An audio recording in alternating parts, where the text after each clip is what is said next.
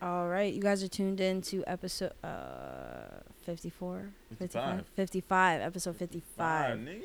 Sorry, we haven't. Yeah, damn, it's like, oh shit, yeah, 55. I just saw it right now on the note. So episode 55 of the Lyrical Fix Podcast with your host Shaday and Kid Pro. You already know what it is. The Lyrical Fix Pod at the Lyrical Fix Pod on IG. Make sure to catch us on Anchor, AudioMack, Apple, Spotify, YouTube.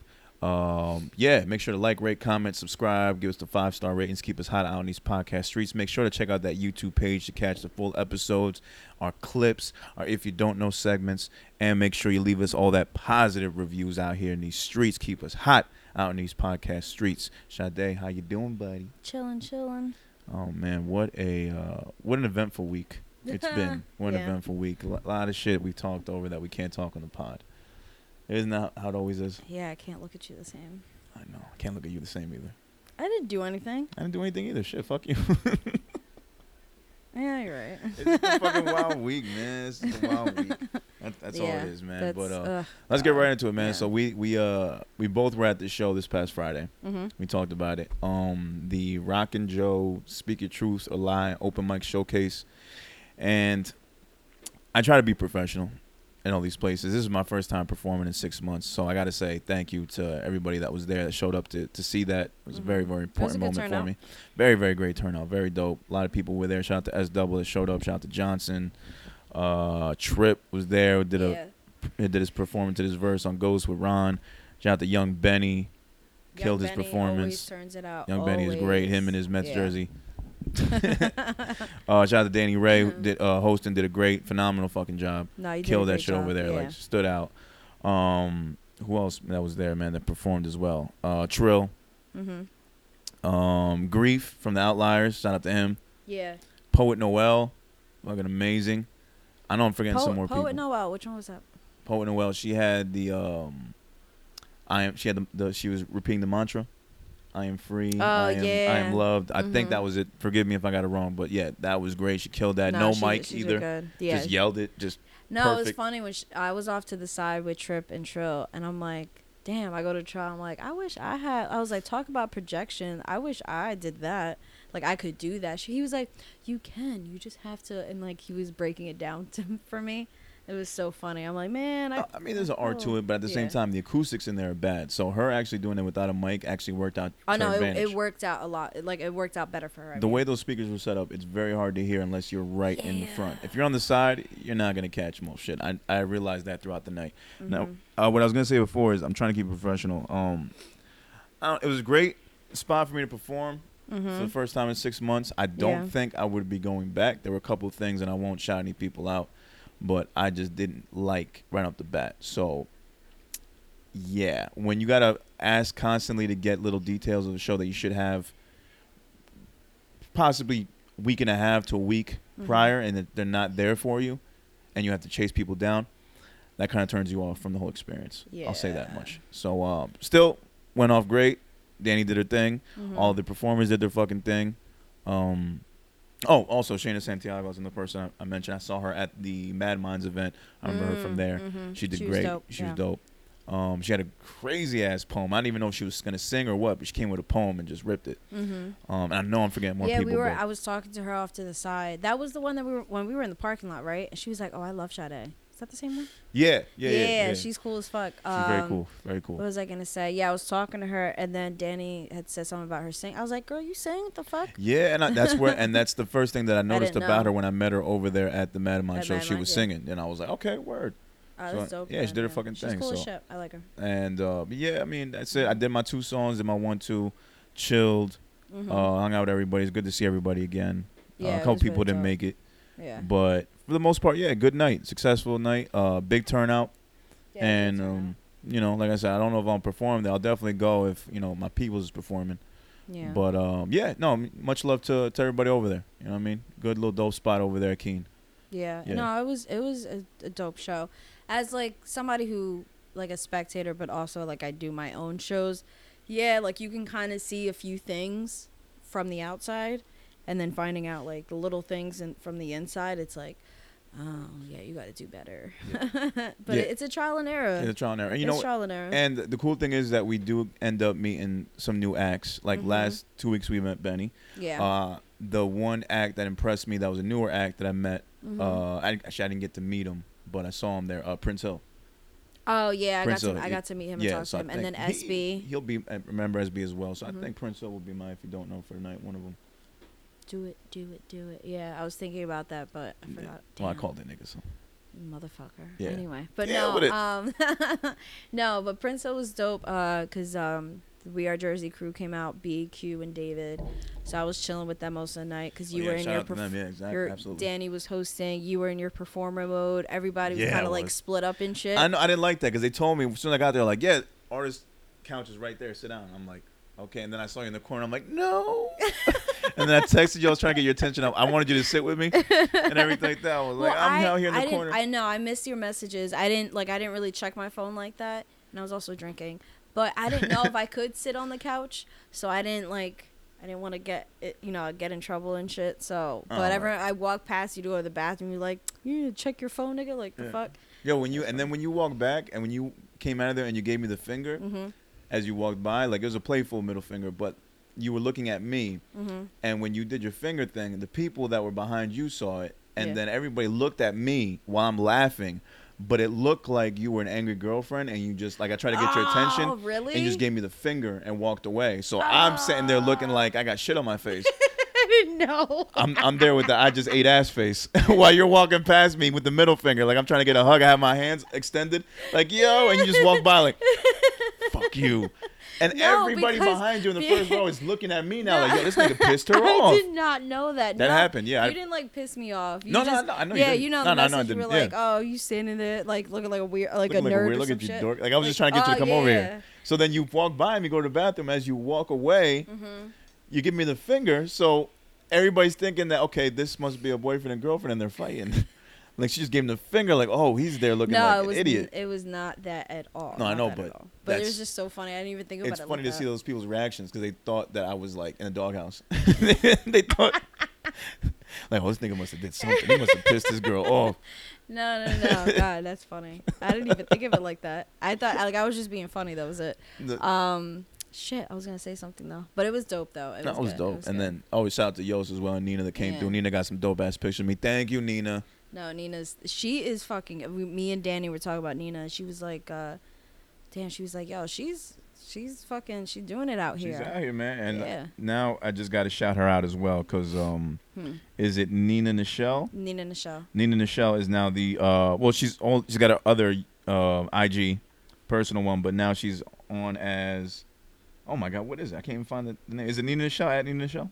Yeah. All right, Nina Nichelle. That is her photography page from now on. She's getting her photography game on. It's the same camera that I got, the Nikon. So I got to be taking tips from her, like pointers and shit. Yeah, because she's still like she's still learning and shit. Yeah, and the pictures are looking fucking great. So I'm trying to catch up to her, man. So shout out to her.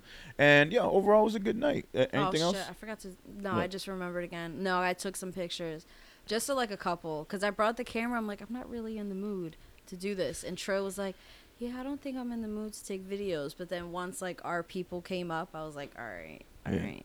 So I got some good shots. I just have to, like, finish those. Yeah, it felt weird performing again. I got to say that, man. After 6 months, but I really felt like, yo, this is what I love doing. Yeah. Like, I was just back in my element. And after I got off that stage, like, I just felt all the stress in the world. Everything that I had been building up inside me for the past 6 months just washed away like instantly. No, it was good. Like it was amazing, man. Like I just went up there, spoke about how I was going through shit and kind of just let it all out right there. And I felt like those two songs, Blow My High and Can't Stop the Rain, were like the perfect therapy release for me. They were. And then everybody just showed me love afterwards and I'm just letting everybody know like, yeah, it's my first time in 6 months. Just felt great. Like yeah, Q made a comment to me on Tuesday because we had that photo shoot. Q was saying he was like that even with like the time off pretty much like you can see like whenever you perform even with that time off that you love doing it like you love the art of it and you're like so into it it's a passion man it definitely, they were I see so it that hyped. Way I know B was kind of mad like damn I thought guests would be here and like perform but that was it because she finally got B out the fucking house it's great because seeing B come out is very she even got out the car slow. So you see what So when I saw, I was like, oh, she's inching her way over here. Nah, because she must have been tired. Oh, there she is. No, because I know she worked hard as fuck, so I know she's tired. Nah, remember when you were like, oh, tell them to like take a picture of where they at, yeah, right? So then when I text her that, and then you were like, oh, there they are. She saw it maybe like 20 minutes later when we finally walked in and we're all in the corner. She was like, take a what were you trying to say? She was like, what picture? I'm like, no, because we couldn't find you. So we're like, take a picture where you at so we can find you. We were trying to and find you. And then she was in the furthest fucking parking spot away from everything. And I was like, all right, I know what y'all doing. That's cool. No, but it was good to see David, because I've seen, hell yeah, man. Like me and B talk a lot. Q, like we're starting to work together on some shit, and then it was cool to see David. We were talking. He's like, all right, so what's the next step for you? Yeah. I like those talks. I like getting in with those people. I love it. I like getting into talks with creatives just about whether we're doing something or whatever they're doing. Like, it's always nice to catch up with people. Yeah, or like just wanting, like just being creative. Yeah, because you like to be around that, and it kind of motivates you and inspires other people. And like if you're ever talking to someone and they don't have something going on, just to be like the little light or the spark that inspires them to do something is a cool feeling. Yeah. Because everybody's got something going on. Everybody in there is an entrepreneur of some sort that has something going for them, and they're trying to just like do or just get this shit started. So when they're around other creatives, you really feel like the energy. It's all positive. It's all love. Everybody's talking about, yo, what you up to? What you doing? If we can collaborate, even better. But it's just a beautiful thing to be around all those people that have something going on for themselves besides their regular life. Yeah, nah, like it's very cool. It's for a very cool thing to see. And then when I was talking to David about it, and then I was telling him, I'm like, I don't know. I was like, I've been writing on and off for so long, like, you know, telling him about the next level. He's like, well, what do you want to do? So I was talking about, like, the directing, the videos, blah, blah, blah, whatever. And he came, he was like, so, all right, so your next step is, like, producer. I was like, I didn't think about that, but yeah, I guess so. That's your next step. I guess so. In what way? Producer as far as? I don't know. What are you producing? Words. Everything. I mean, I don't know. Like not beats though. No, not beats. No. Producing. Not like producer like that, but like a producer, like. I'm telling you, we got to get you in a director's chair for one of these videos. I'm inching my way to asking Saint, let me do a video for you, but I really want to get this Ron video out the way. You should. I am. I'm taking the whole day tomorrow and Saturday to finish the rough draft and bring it over to him because as we were discussing, we have a few ideas for how to finish this Ghost video. So and they're really good. Yeah. I've discussed some ideas with other people involved, so I think it's gonna be good. Yeah, because I mean, that's what I was telling David. I'm like, I can come up with a treat if I hear a song. Like sometimes it's like not voluntary, but like I can think of like maybe half a treatment, like just on the spot. Like I'll just kind of envision it. So we can pause real quick. But did you see all the clips from this video? No. No, let's do the pod first. You had your chance to show me all that. We could do that after. It's going all over the place. Any last thoughts on this show? Nah, that's it. Much love to him going forward. Like I said, I don't know if I'll be able to. If I don't know if I'm going to perform there, no. I think I don't know. Sometimes, like I said, and I have a history of just getting into weird things whenever I'm at shows, and not altercations, but weird meetings with people. And weird energy with certain people. And I felt like I got that night from the people at the show, certain people that run the show. Yeah. And when I get that feeling, I'm out. There's other places. And I did what I did there. It's not really the place for it. That's why. Yeah, no, it's not the best place. It was a spot to perform that we saw that was good. But little things like increase in prices, little things like failure of promotion, failure to get back at people. After a while, that just kind of rubs you the wrong way to the point where it's just like, all right, I'll go somewhere else. Yeah. Yeah, I'm not. No love lost. I'm not a fan. Still a good show. Because I mean, like, check it's not perfect, but it took me a long time to get into like a good flow. But I also host my own shows. Yeah. So I mean, I guess I'm doing more than he would. You're putting in a little more work than other shows. So that's why I'm like, I don't know if I'm in a place to judge because I do a lot more, but then I also feel like if you're not hosting, then maybe you would be able to do more then.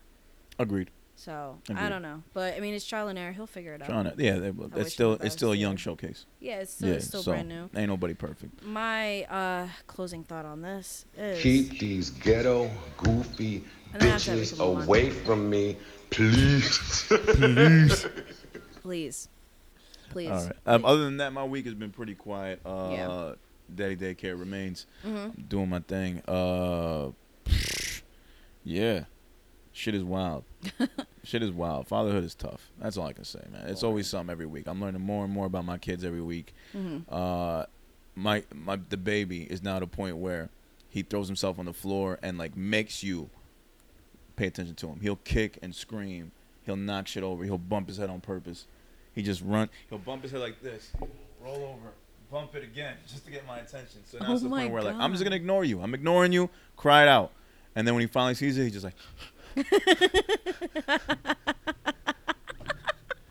Hands out. I'm like, all right, man, all right, bro. All right. Oh no. So it's just he's trying to learn. He thinks he knows what to do to get my attention. He's now year and a half, almost. No, it's almost not a year and a half. Yeah, almost. Year and a half. Yeah, almost a year and a half now. Next. He hit his cerebral twos early then. You could say so. Yeah, he's everything but talking. He is. That's gonna be rough. He's a wild boy. He's a wild boy. He's gonna be something else. Was AJ bad? AJ was, I mean, he had his terrible twos like anybody else, but yeah. I think maybe it's just because I don't remember him as much when he was that age, but I feel like this guy's like a lot more wilder. Yeah. Would you say that's more him, like you and that? Or her? It's funny because my oldest definitely looks more like her, acts like me. The youngest looks like me, acts like her. I knew, I figured. Yeah, it's one of those things. That's so funny. Yeah. Lord. But hey, it's all good. Yeah. It's all good. We're working through it. I'm definitely learning a lot more than I thought I would about these kids during quarantine. So that's cool in itself. No, of course. Yeah. So getting to really be a dad has been dope. I'm seeing all the little moments and stuff. And now my kid's doing my oldest is doing the school on Tuesdays and Thursdays. Yeah. So he wakes up super fucking early, on the bus by 8 a.m. makes it back home at 1 p.m. and then has to do virtual learning for the rest of the day, like for another 2 hours. It's weird. And it's super weird. He's there, like, it's just, I drop him off and he has to get on the bus with his mask on. And I'm just like, dude, this is wild. Yeah, my I'm trying to think. My little cousin, then they have to wear the mask at school, mandatory on at all times. My little cousin, I'm trying to think. I think he just, I don't know if he's going to school, but I know, like, I was just at my aunt's house. I told you, right? Yeah. And then, but, like, it's funny because she has, like, his, like, school schedule in the living room. Yeah, it's on his room, yeah. Yeah, she has a school schedule, like, the time, the period, all that shit. So I think it's all online because I was talking to her about it. I was like, oh, how's it been? And because my nephew is there now with her, he has to be, like, the furthest corner of the apartment. And it's not, like, a huge apartment, so he has to make sure, like, he gets his quiet because it's the Zoom thing. Right, exactly, yeah. The Zoom shit. And it's weird. It's just seeing these kids doing this stuff. I mean, I know he's 10. He's old enough. He knows how to work this shit. But it's just really crazy seeing how different it is from us. I mean, I knew that school would be different from when I was a kid. I'm like, all right, yeah, I'm sure when I have kids, school will be different. But I never imagined it would be like this. It's weird. Yeah. It's weird. Juan's little sister, she's, I think, a senior.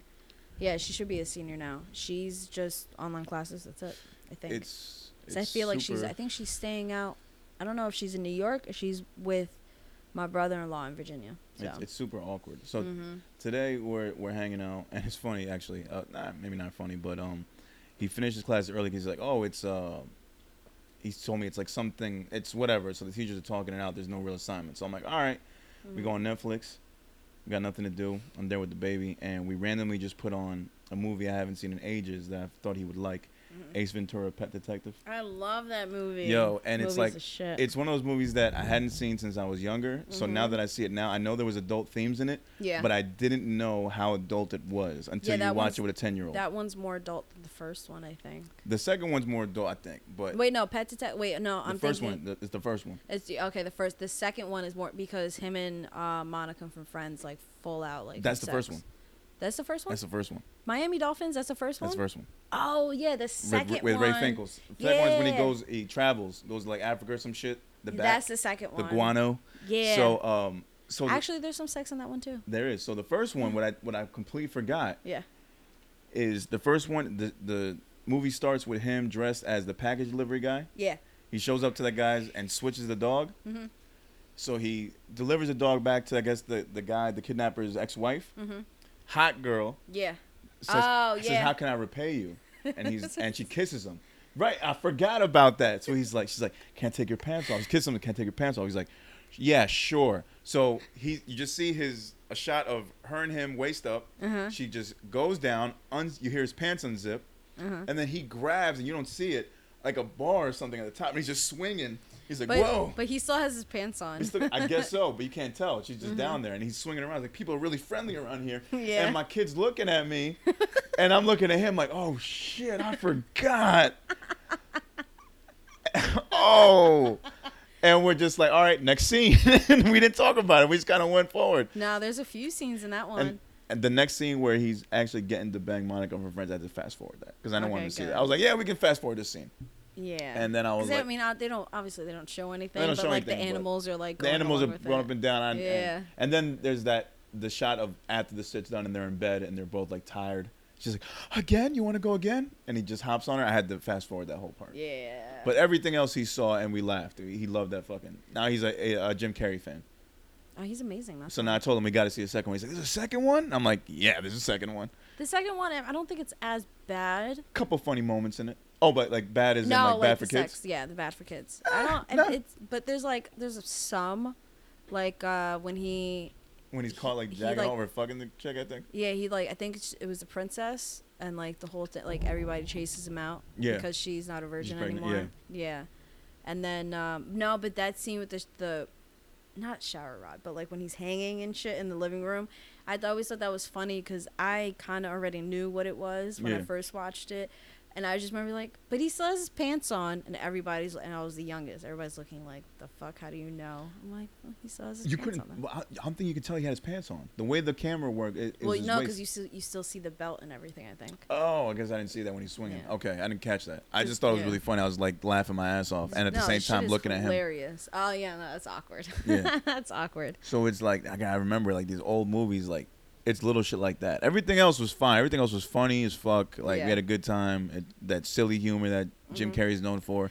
My kid loved it. Because the only other movie he's seen with Jim Carrey was The Grinch and Liar Liar. So he already liked Jim Carrey. Mm-hmm. So it was like, that was natural. So when I told him the second one, I'm like, we got to find that. I don't know what streaming service has that movie. Mm-mm. I'm going to have to find it. I know the first one's on Netflix. The second one, I have no idea. No, but it's funny. I can imagine him doing like already then, like AJ. Oh like, my! Getting and into it's it. Funny because the more he kept doing it during the movie, AJ would like be like, "Alrighty then." I was like, "Oh no, I see it now." He's just gonna say that all the time. He kept laughing every time he would say. He's like, "Alrighty then." I mean, would you prefer? Oh my god, I almost choked on. And then at one point we stopped the movie, funny. And I found out. I'm like, "All right, this kid's pretty smart." Because he's like, "Hey Dad, I was thinking." I think that lieutenant has something to do with the kidnapping. I was like, really? Why you think that? He's like, I don't know. The way Jim Carrey just kind of exposed the whole killing of that guy and the way she got mad and tried to kick him out, I think she has something to do with it. I'm like, we'll see. Smart. Yeah, he caught on real quick. That was good. I was impressed. I was like, you're right. 10-year-old me wouldn't have seen that. Spoiler alerts. No, sorry. But... Yeah, spoiler alert if you didn't see it. Fucking Ray Finkel is Einhorn, all right? Einhorn is Finkel.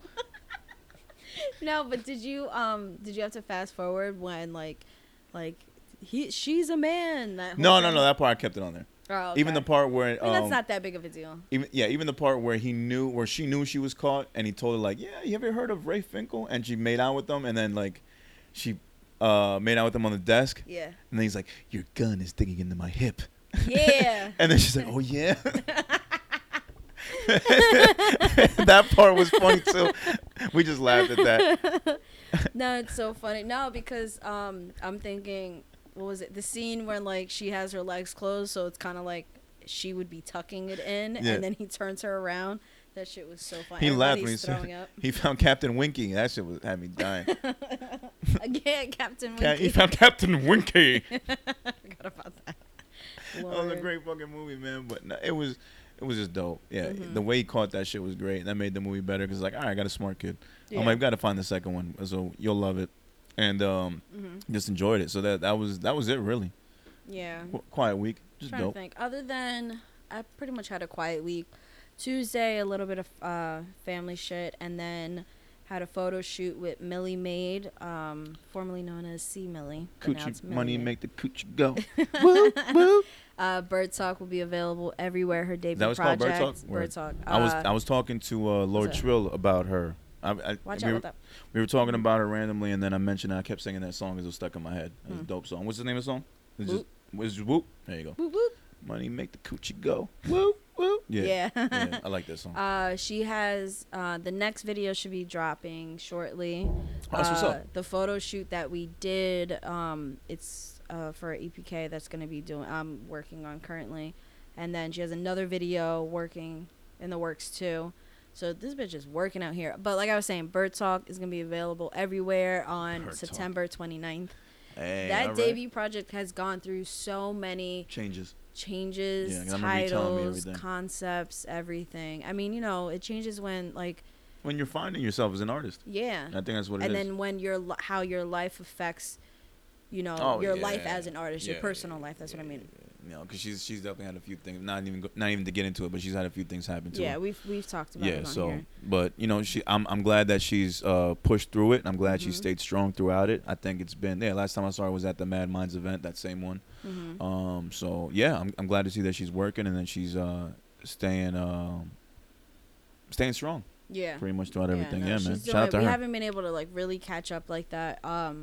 Tuesday, I had a whole bunch of shit going on, so when I got there, I was just like, fuck, like, I'm sorry. Like, I wasn't late or anything, huh? You were drained. Yeah, I was just drained. I was just like, because I was wearing, like, just regular clothes. I'm like, I mean, like, I wanted to at least, like, wear, like dress up for this. Like, yeah. I mean, I was just being there taking pictures and shit. Like, Q was the main, but then I was really there to just discuss shit. But he was like, if you want to take some shots, whatever. But it was pretty dope. I finally got to take some shots. Oh, you took some shots? Yeah. Hey, all right, but you was in regular clothes. No, I was in, like, sweats and shit. But for me, like, it was a work thing because I had the family thing that I had to get up early for and shit. So I'm like, you know what? I was like, I'll have time to, like, come back home and change. I had no time. Oh, did you pose? Huh? No, I didn't know. I took the shots. Oh, I thought you said you actually – oh, okay. No. Like, he was like, oh, do you want to shoot? And I was like, all right. And then he like left, like he had to leave, so he left me with his cameras. I thought you was in there. No. Okay, all right. And then I got to see what my next, I guess, project or venture with We Are Jersey, in that same building. It's a music studio, which, when you know, as time progresses and everything gets settled, and I actually like get more information, I'll be on here promoting it and shit. Oh, absolutely. Yeah. I'm done with that. All right, so I think that might be my next. That's the next venture? The next venture. What I've been fucking trying to do, the whole A&R thing. But other than that, it's been not a quiet week at all, but it's been all right, I guess. Somewhat. Bullshit as always. Yeah. Yeah. It's like bullshit at the wrong time. Like, I don't... Yeah. Right? That's been our thing. It's our MO. Bullshit at the wrong time. Yeah. Because I have so much more... I mean, besides, like work shit going on, like, just... family and personal shit going on at the same time. Right. That it's like I'm not here for it. Like I'm just not. It's exhausting. But when is anybody ever there for it? You know what I mean? It always comes at the inopportune time, and it's always something you don't want to deal with, but you kind of have to because it's family involved.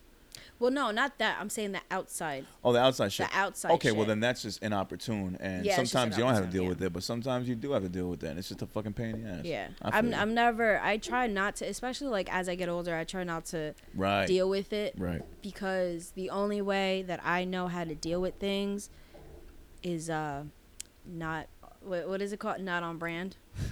Yeah, it doesn't fit. I mean, my name is Shug, but it's not on brand. It's not on brand. I agree with you completely. A lot of shit. I'm learning now as I get older that I don't owe people an explanation if I don't want to fuck with them. No. Like, I'm old enough to be like, yo, I'd just rather not. That's it. It ain't got to be no beef. It ain't got to be no ill will. We can still be cool and see everybody. But I don't, if I want to talk to you, I don't got to talk to you. Yeah, because like those names, when I was with Millie Mae, this is somebody who... I've known for some time because we work together. She also knows the people that I, like, you know, have had dealings with. And she brought up one of them. And she was like, well, damn, who we friends with? Like, do I got to cut her off too or some shit like that? And I told her, I was like, no, it's very different. This one is just... At some point, you just got to move on with your life. Yeah, move on. Like, just, I'm not with the kid games. It ain't some high school shit. We're going to be going back and forth and involving other friends and try to click shit up and fix it. No. No. I'm not forced to have to be around you. Well, I kind of, I guess, depending on where we're at. But I feel like we can be in the same area. We absolutely can. That's what being grown up is all about. Like, there doesn't have to be fights. Like, this ain't no ghetto bullshit. Like, we just got to fight on sight. Like, no. Like, we're grown up. We're mature people. We're not fucking savages out here. Like, we can conduct ourselves in a proper way. Yeah, but if I were to deal with it, it would be in a very savage way. Well, that's what I'm saying. Everybody can push that level and turn into ugliness, but we don't want to get to that level. So like, it does us no good. Yeah, that's the only way I know how to deal with shit. So I'm just like, you know what? I'm just not. And it really shows. That's really growing up. That's the part of growing up in my eyes. Like, when you can handle that shit in a more mature way. Yeah, fuck yeah. Look at you know what it is. Come on, son.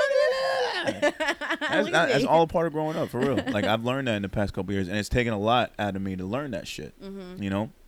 So it's a big thing. It's a big thing when you can do that. And when I see other people do it too, I commend them for that, because it takes a lot nowadays to really not have to punch people in the face. Yeah, because I just don't. Sorry, I was like taking a sip, and it was like the the bottom is like extra sour and shit. Yeah, I know. I was like, whew. I'm getting there myself. Okay, my bad. But it I feel like it just takes so much more energy unnecessarily to block people away. Huh? To block people away, to push them away. Or to ignore them? No. I mean, maybe because I just ignore, like, effortlessly. No, it's like... You do. It's a talent of mine. No, to have to try to, like, fix things. I don't need to fix things. Yeah, not everything needs to be fixed. And it's not a slight to anybody who's told me to fix things, like, certain things. It's just, why, like, can't we just... We can move on. As adults, you move on. Like, I don't know why I have to heal somebody else if I'm good. Then why not just keep moving? Good. Like, we don't. Nothing has to be said. Like, that's it. Mm-hmm. As long as you know, like, yo, whatever, whether it's beef or no beef, like, it's not gonna come to blows, and like we can just coexist. Yeah. We can just be humans and just do our own thing. Like, if we're in a room full of like 40, 50 people, like we were, like let's say for example outdoors at that showcase, if there happens to be somebody there, like there's 49 other people you can hang with and associate with. Like, you don't have to worry about this one single person that you might have had friction with in the past. Apparently you know what I'm saying? That. And that goes for anywhere that you see people. Like, that's just what it is. But enough about this because it gets tiresome. Yeah, it does. All right. You want to break now? How much are we in? 30. But, yeah, I was going to say, let's break now. And we're going to get into are we going to name this or just our live reactions? That's it. No, we don't really have to name the segment. No, I mean, I like the live react. I like just react. React. All right, so we're going to take a break and then react. I'm an indigenous person to this country. You shut up. Let me tell you instead of what your mama taught you. Let me tell you the truth. I'm the queen in this motherfucker. You understand me? You came from my color. Black make every color. You understand me? Black make every. Your people are going extinct, and that's why you're mad. You can't procreate. That's what eugenics was about. That's what eugenics, the Darwin theory. Because y'all know the truth. I've been waiting to say this. I've been waiting to say this all my life. You're mad because only black people have the gene to procreate. And y'all know the truth. You come from me. A black person can make any color in Africa white with blue eyes and blonde hair just like you. Have a twin. One my color and one your color. It's called Esau and Jacob. You be quiet. Yeah, for real. And I got the promise to my people. And you mad.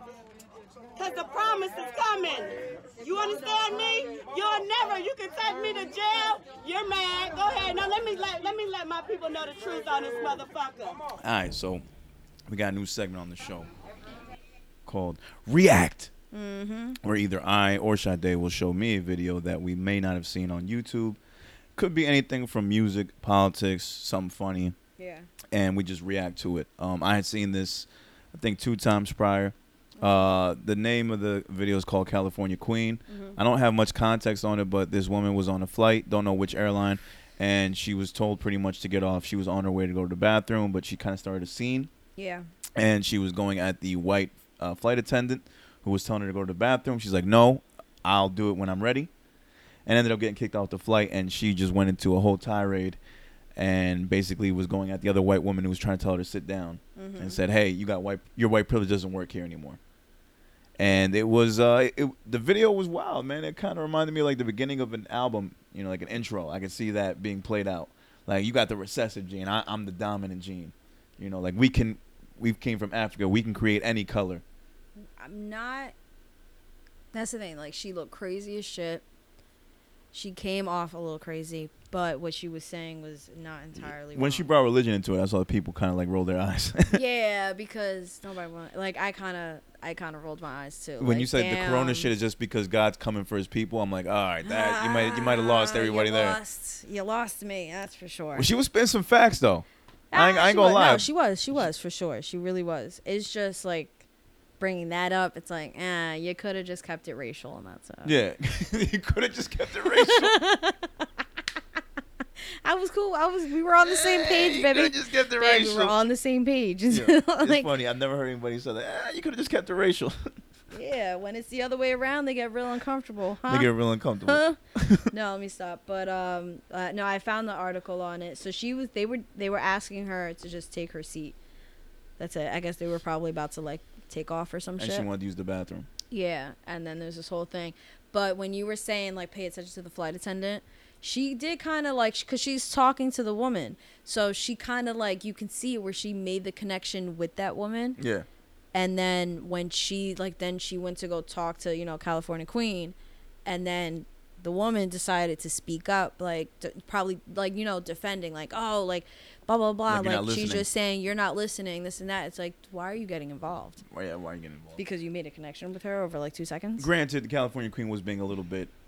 Oh, no, she was. Yeah. A little bit rude and a little bit hasty, I guess, at the time. Yeah. But you're still not going to tell a grown woman to go do your business. Like, let her talk. She's dealing with the flight attendant. Yeah, the flight attendant did kind of provoke her by pushing her. The pushing her. Because she was trying to get past the woman. Yeah. It was on the way to the bathroom, but that's also where her seat is, so she can, like, strap in and sit down. That's where the stewardesses, you know, sit down by the bathroom or in the back of the plane or front, wherever the hell it is. So, yeah, I could see where that caused an issue. Yeah. And everybody else was like, yo, come on. Like, you're fucking holding up the flight. Yeah.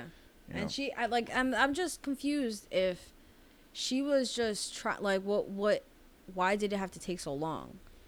Maybe somebody was in there. It didn't seem like anybody was in there. Like, she was just trying to prove a point. She just didn't want to be told to do anything by any white people. Yeah. I think that's what it came down to. I mean, like, it has been going on for so long, but once enough is enough, then yeah, it's enough. I mean, I get it. No grown person wants to be told by another grown person what to do, especially if it involves going to the bathroom. Yeah. You're not going to tell especially a grown black woman, when she can go to the bathroom. Yeah, no. Like, come on now. Like, yeah. That was fucking wild. And then to push her, and then, that was a little insane. And then for her to get kicked out for that. And then she got her money's worth. Mm-hmm. If you're gonna go on a tirade and talk your shit knowing that you're going to get kicked off a plane, I'll do that shit. I would have done the same shit. Maybe not as racially. Well, it's because, but I would have said a bunch of shit. The flight attendant put her hands on her. Well, like, not like she mushed her, like, she, you know, she pushed her, like, backpack or whatever. But it's funny when the cop comes over. Of course, they send over the black cop, and you see it, like, he's leaning on the thing. He was like, I know. Like, you see, he's agreeing. He's like, sir, I'm a black queen. He's like, no, I know, ma'am. I know, ma'am. Like, you see it. You don't gotta hear him. I know, queen. Oh, but she. I know. Yeah, had it been a white guy, because there was also a white guy in the back. Had it been the white guy that came up to it first, that would have caused more trouble. No, that they were smart in sending over the black guy. The black cop. Is that crazy? Like, I think that worked. Do you think that they had a conversation beforehand? Like, yo, you want to handle this? you want to take this one? It's either like, the white guy just looked over at the black cop like, I think you. Hey, Tyrone, one. You should probably go and take this one. She looks a little out there. And the other one's just like, Bob, I got it. Hey, it's Bob, okay. Look, I got this. It's cool. I got this. Chill, I got this. Excuse me, Queen. I know, baby. I know, Queen. Yeah, let's just get you off this flight right now. These white people would be crazy. Be tripping. You know, he definitely said that. It's like, look. No, he could have been like, look, I just work here. I just want to get you off this plane. Like, come on. Don't have me pull you off. Because that's got to be a bitch. Because he had to walk from the front of the plane all the way to the back. You know, if he had to drag her, that would have been the most annoying drag. She would have been kicking. Oh, if yeah, she would have hurt force, mad people. Oh, my God. Remember when, I just randomly thought about it, like the image. Remember when they, for some reason, I forgot what flight it was, United. I forgot what airplane it was. They dragged the. Oh, I think I'm thinking about one. The Asian. I was waiting for you to say that. The Asian. Fucking, yeah. Asian that was doctor. A crazy video. And he, like, I don't know how, but he started bleeding. He was hit. He was fighting. Like, it's like those scenes in the movies where someone realizes that they're in a mental hospital and it's for them, and they get the straitjacket put onto them and they're kicking and screaming because the two big white bald dudes and like white scrubs come to pick them up. Yeah, that's what it felt like. That's what it would have been. And like he didn't get knocked out, but you could just tell he was just like at the. I mean, like as he's driving, like at one point he literally just like looked like he was dead for a second. Cause he probably just bumped his head or something. Yeah, I think he bumped his head. Yeah. Yeah, and then he was like, he was bleeding. I remember that, but that shit was just crazy. It's crazy. It's shit. And then you wonder like, these are the same flights people take Ambience. People drink like crazy on these flights. I feel like she was a little drunk, a little too much Chardonnay. Possibly. You never know. That's what it looked like. You never know. It's hard to tell nowadays. That was a crazy ass video. I wanted you to see that. That was wild. That was wild. That was definitely something. Are we gonna have some type of like, what? Clip in there during the episode playing or what? Well, I didn't know. No, I wasn't sure if we can if we do it in post. No, I can. I can do it in post. It's a 5-minute video. Did you want me to see the other video now? Like we pause it now and then. It's up to you. Yeah, we could do that. Okay, so we're gonna take another break and then do especially another live reaction. Goddamn double XL freshman fiasco. Yeah, that's what I call it now. Freshman fiasco. That's what that fiasco. Was. Jesus Christ. All right, break. And we're back. All right, so we just saw the Big Sean video as well. Yep. ZTFO. Shaday played that for me. Zen the fuck out on Big Sean's latest album, Detroit 2, which did hit number 1 on the first week of release. So congratulations to him. Yeah. My initial thoughts: short video, dope with the whole Zen posing in the sky above the water. The first thing that popped in my head is like, yo, this is what happens when you get those type of chicks. The Neo Soul. What is it? Earthy chicks? Earthy, like super, like... Mm-hmm. Hippie? Hip, in a sense, yeah. Like that's not really hippie. Yeah, well, I wouldn't say that, but you could tell Janae's influence is definitely in there. Oh, yeah. But, like, he's dealt with so much, like, mentally that it's... I think that was a big theme of the album, too. Like, trying to find that peace after so much has gone on. Like, everything from, like, past breakups... Like, and it's crazy too because it's like I was thinking about it. Mm-hmm. Sean had his history with Naya Rivera, who passed away earlier this year. He then dated Ariana Grande. Mm-hmm. Ariana Grande ended up with Mac Miller afterwards. Mac Miller dies. Yeah. So it's kind of like all that shit because I know he felt some of that too. I'm sure. Because it sucks when because it's like the girl it was. The homie after the girl you was with, you was just with her, and then you might think, oh, maybe there's some feelings there still. But then homie dies. Yeah. And it's like, it's not even about you anymore. Yeah. No, what was it? That's a weird thing. Because Ariana, when Mac died, who it just been 2 years. Yeah. So rest in peace, Mac. She got a lot of, like, shit. Not really, like, shit, but, like, a lot of, like, you know, just stuff directed towards her after he died. And then so did Big Sean. Because it was rumored, and he never really cleared it then, but he cleared it after she died. That after he died, or Naya died. Naya, no, I'm talking about Naya and Big Sean. The song, I don't fuck with you. Yeah, that it was about her, and he never really like cleared it up because there was a whole bunch. It was like mad drama with her. Yeah.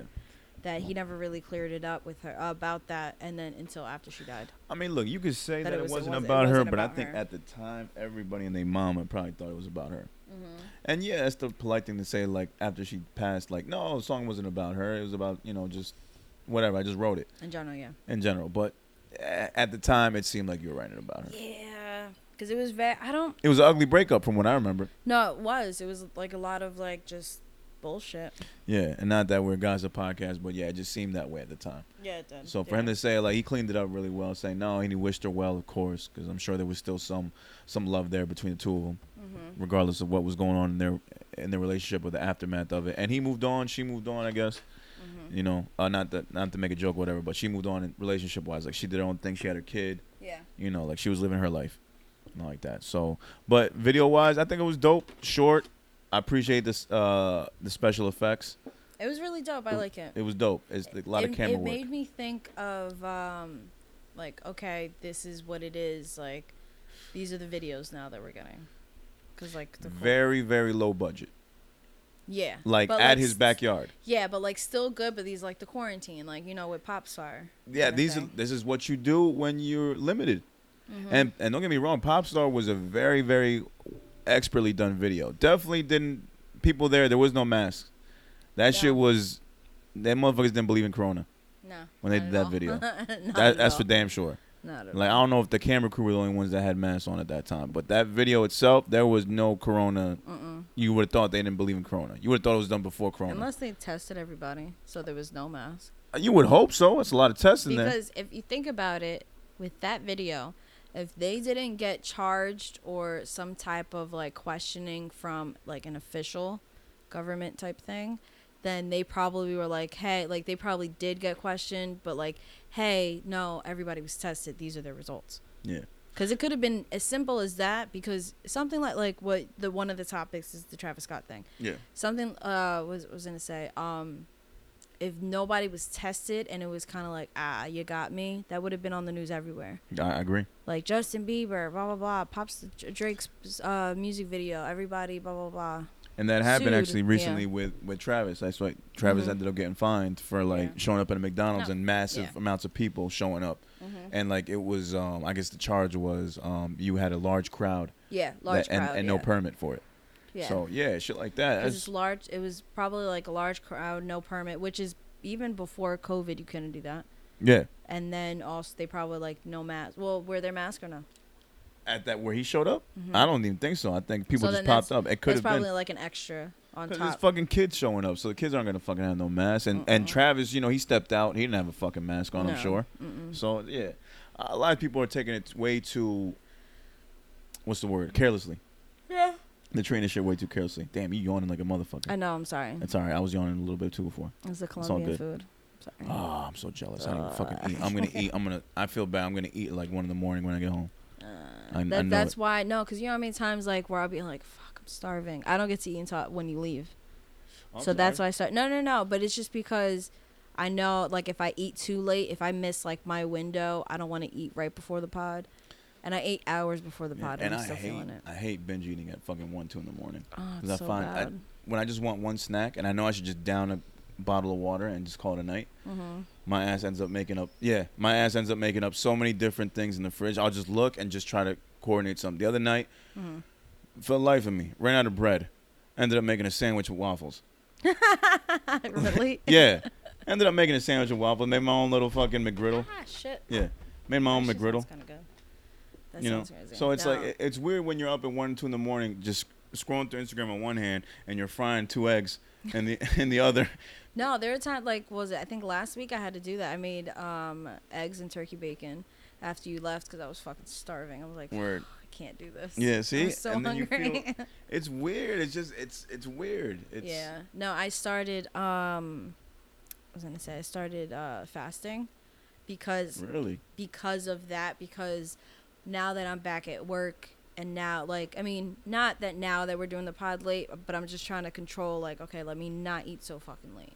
Because granted, like Thursday nights into Friday mornings, I'm editing, so I'm up anyway. Mm-hmm. So I'm like, nah, let me not do that. So if, like, after you leave, I'll try to just drink water, maybe edit, or just take a nap, wake up early, and then edit. I'm trying to like get myself into that. So with working, got my gallon of water. So I'm just like, all right, if it's not between 12 and 8, that's it. I can't eat. I'm trying, man. The worst thing about I love water, but the worst thing about it, obviously we can all agree on, is the constant peeing. I'm behind the bar making margaritas, and I'm here like pouring. I was pouring the Casamigos, and I'm looking at it like, fucking bitch, I gotta pee. Yeah. I'm just like holding the shaker cup, and it's like just watching it. I'm like, fuck. And Remy's like, what happened? I'm like, I gotta pee. I really have to pee. Yo, it's really the worst. It's really the fucking worst. That shit. Yeah, I'm gonna try not to binge eat tonight, but I end up finding so many random snacks and I make shit with them. Just get that look. Your stomach hates you at 2 a.m. when you try to do that shit. Yeah, like I mean, it'll be like a bullshit fast. Like I'll have not the Naked juices, but the other brand. I don't know any other brand besides that. Or something like it. When you go to ShopRite, when you see the Naked juices, there's like something next to it that's like a bigger bottle. You'll see it, whatever. So then I have I just show you. I have like 3 in the fridge. So I'll drink that if it's like really getting bad, if the water doesn't help or coffee doesn't help. But it's usually just water. No, it never does, man. It never does. And then my dumb ass, like, I'll smoke late night and then I'll get hungry. And then I gotta eat something. Yeah. See, that's the worst. But on the other hand, I am pretty excited. I am very happy for myself, and I deserve a round of applause. What? You want me to applause first? Or? No, I got to say it first. Yeah. But since quarantine has started, March, your boy has lost 20 pounds. Yeah. Oh, shit. Wrong one. That was not a cap. He wasn't capping. forgot I changed. Yo, that was so disrespectful. So that you couldn't have picked a worse fucking soundbite. That was actually, wasn't that your idea?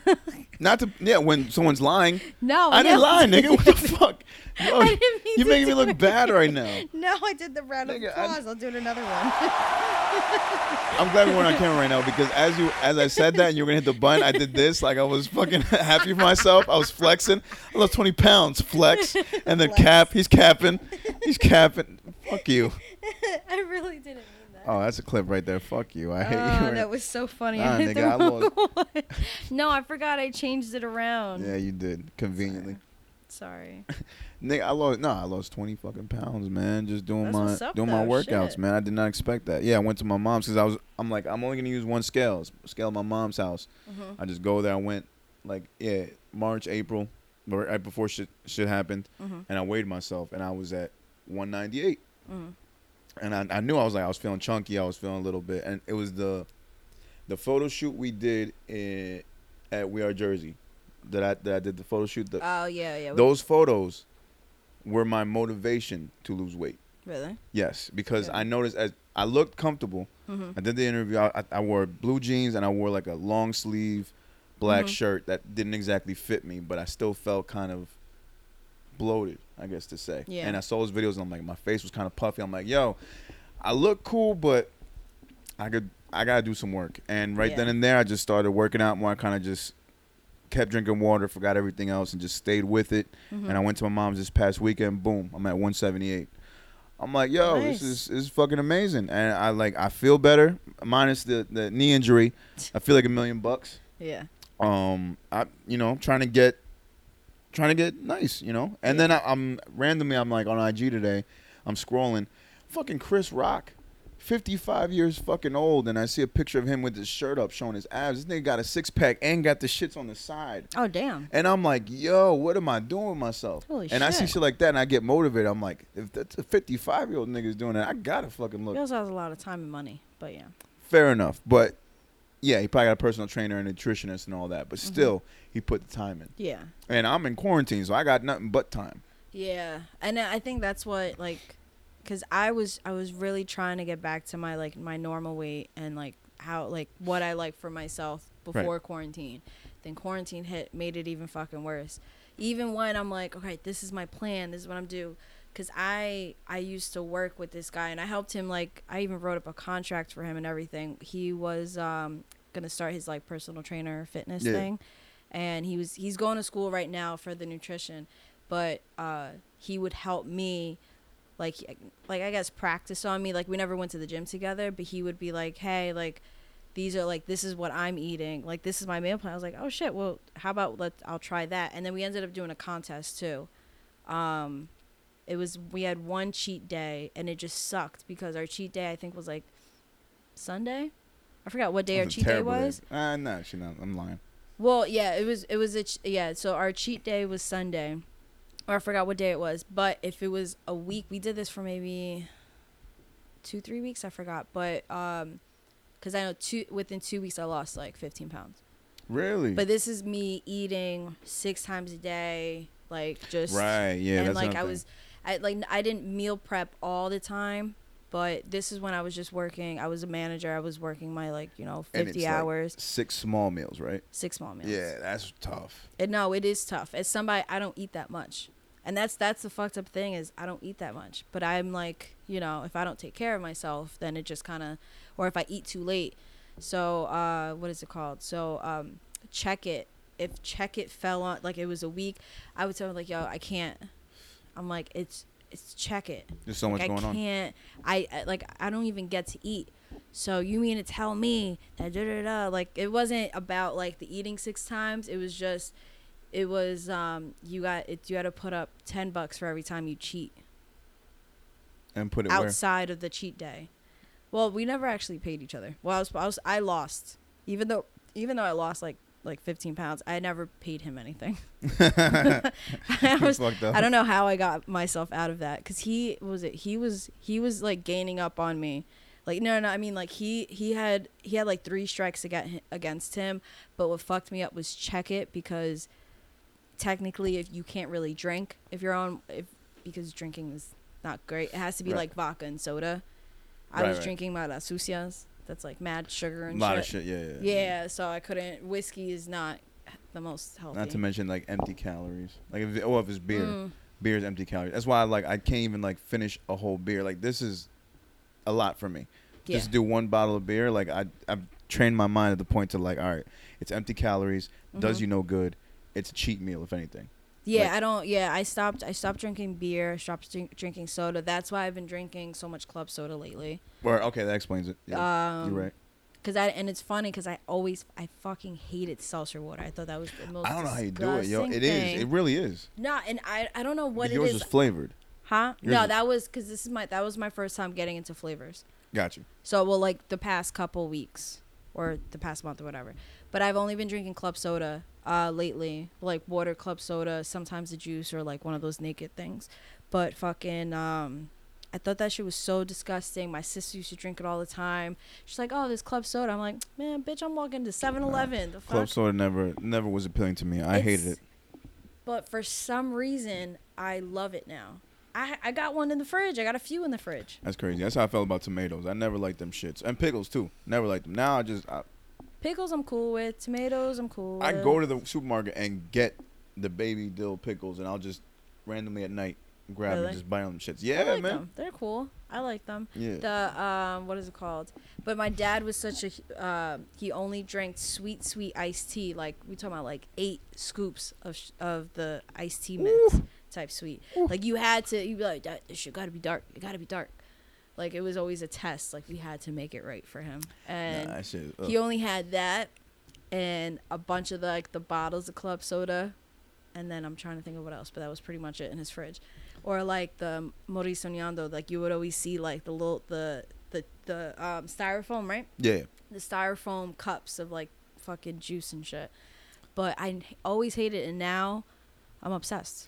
It's crazy, man. You get older and your taste, your appreciation for different things changes. Like I don't enjoy candy as much, but I'll have my days where I just like binge on candy.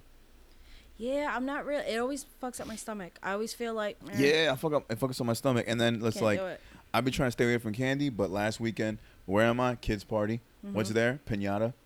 Mm. I tell my kid, get the nerds, get all the nerds, fight those kids for the nerds, and then put them in a fucking bag. And then we get home, and I'm asking, where's that bag of candy?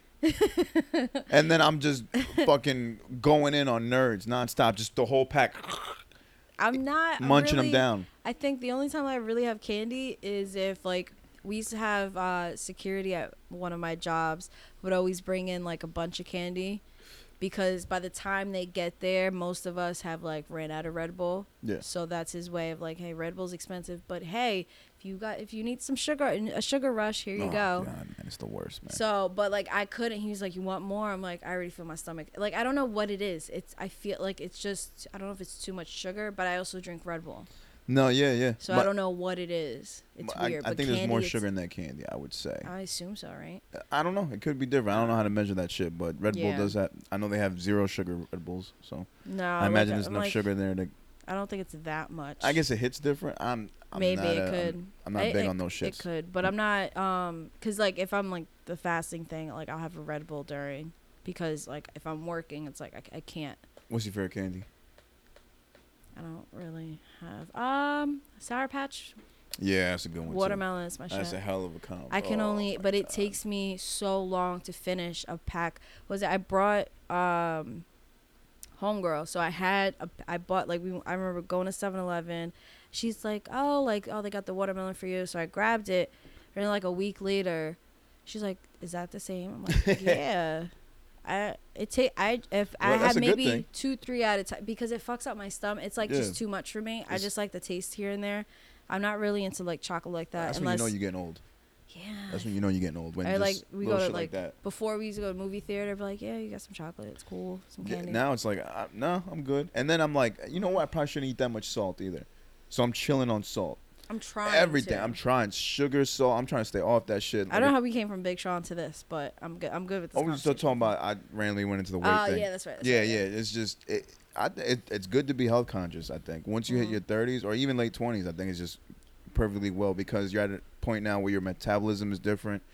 Everything you eat kind of sticks to you a little longer. Yeah. If you're not working out on the regular, it shows. Yeah. I'm little shit like that. Yeah, because before, and it's funny, like, my dad was like that. My dad would lose and gain weight so quick. Yeah. And my mom would be like, oh, you got that shit. Like, I would be just consistent for, like, a couple weeks or some shit. And she's like, holy shit. Yeah. I'm like, yeah, like, that's, like, you know, and then if I drop off, then it's, like, all back or even more. Yeah. So it always goes up and down so fucking much. So it's such a pain in the ass. Oh, yeah. And then I laugh because I see niggas like Ron Solomon, shout out to Ron, who dude is a machine. He'll just eat whatever and stay skinny.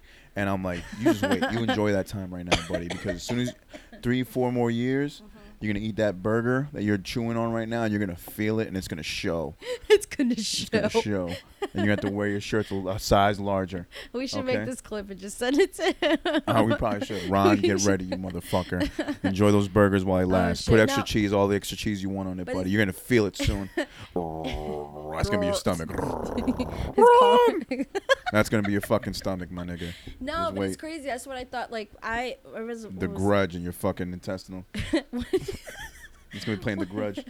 When I think I was like 5th grade, there was this girl, super fucking skinny. Her name was Monica. Me and her were kind of cool. Like, her birthday was like 2 days after mine, so we always did like this thing. But we used to always say, I'm like, you eat more than me. I'm like, how are you the size of my calf? Like, what the fuck? She was fucking skinny. I'm trying to think. She would have like, you know, the honey buns. Yeah. Like the 50-cent ones or the dollar ones, she would have them in her locker. She would have mad snacks. She would just eat throughout, like in the going from class to class. You thought she was a fat chick. No, I think she's still kind of skinny too. It's crazy. Yeah, people some people just have those body types. The metabolism is crazy. It's off the charts. That's why I'm so jealous of those people. I used to be just like that. I could eat whatever. I was eating fucking 3 fucking cheeseburgers at 4 a.m. No problem. Jesus. And then waking up ready to do whatever.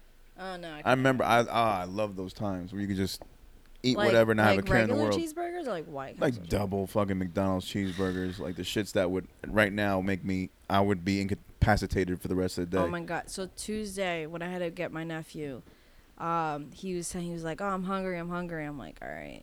So I went to McDonald's, got him some food, and I'm thinking as I'm like waiting to do the order, there's a long line. I'm like, like, I got the photo shoot soon. Like, I'm not going to be able to eat. So I broke down. It was still within my time of fasting. But I broke down and I got double cheeseburger and fries. The $3? The $3 shit, yeah. And that's convenient. I didn't even know they had the $3 shit. Some new shit, convenient. I didn't know that. That was pretty convenient. I hate being put in a position where I can't have water. Mm-hmm. So, and I don't want a soda.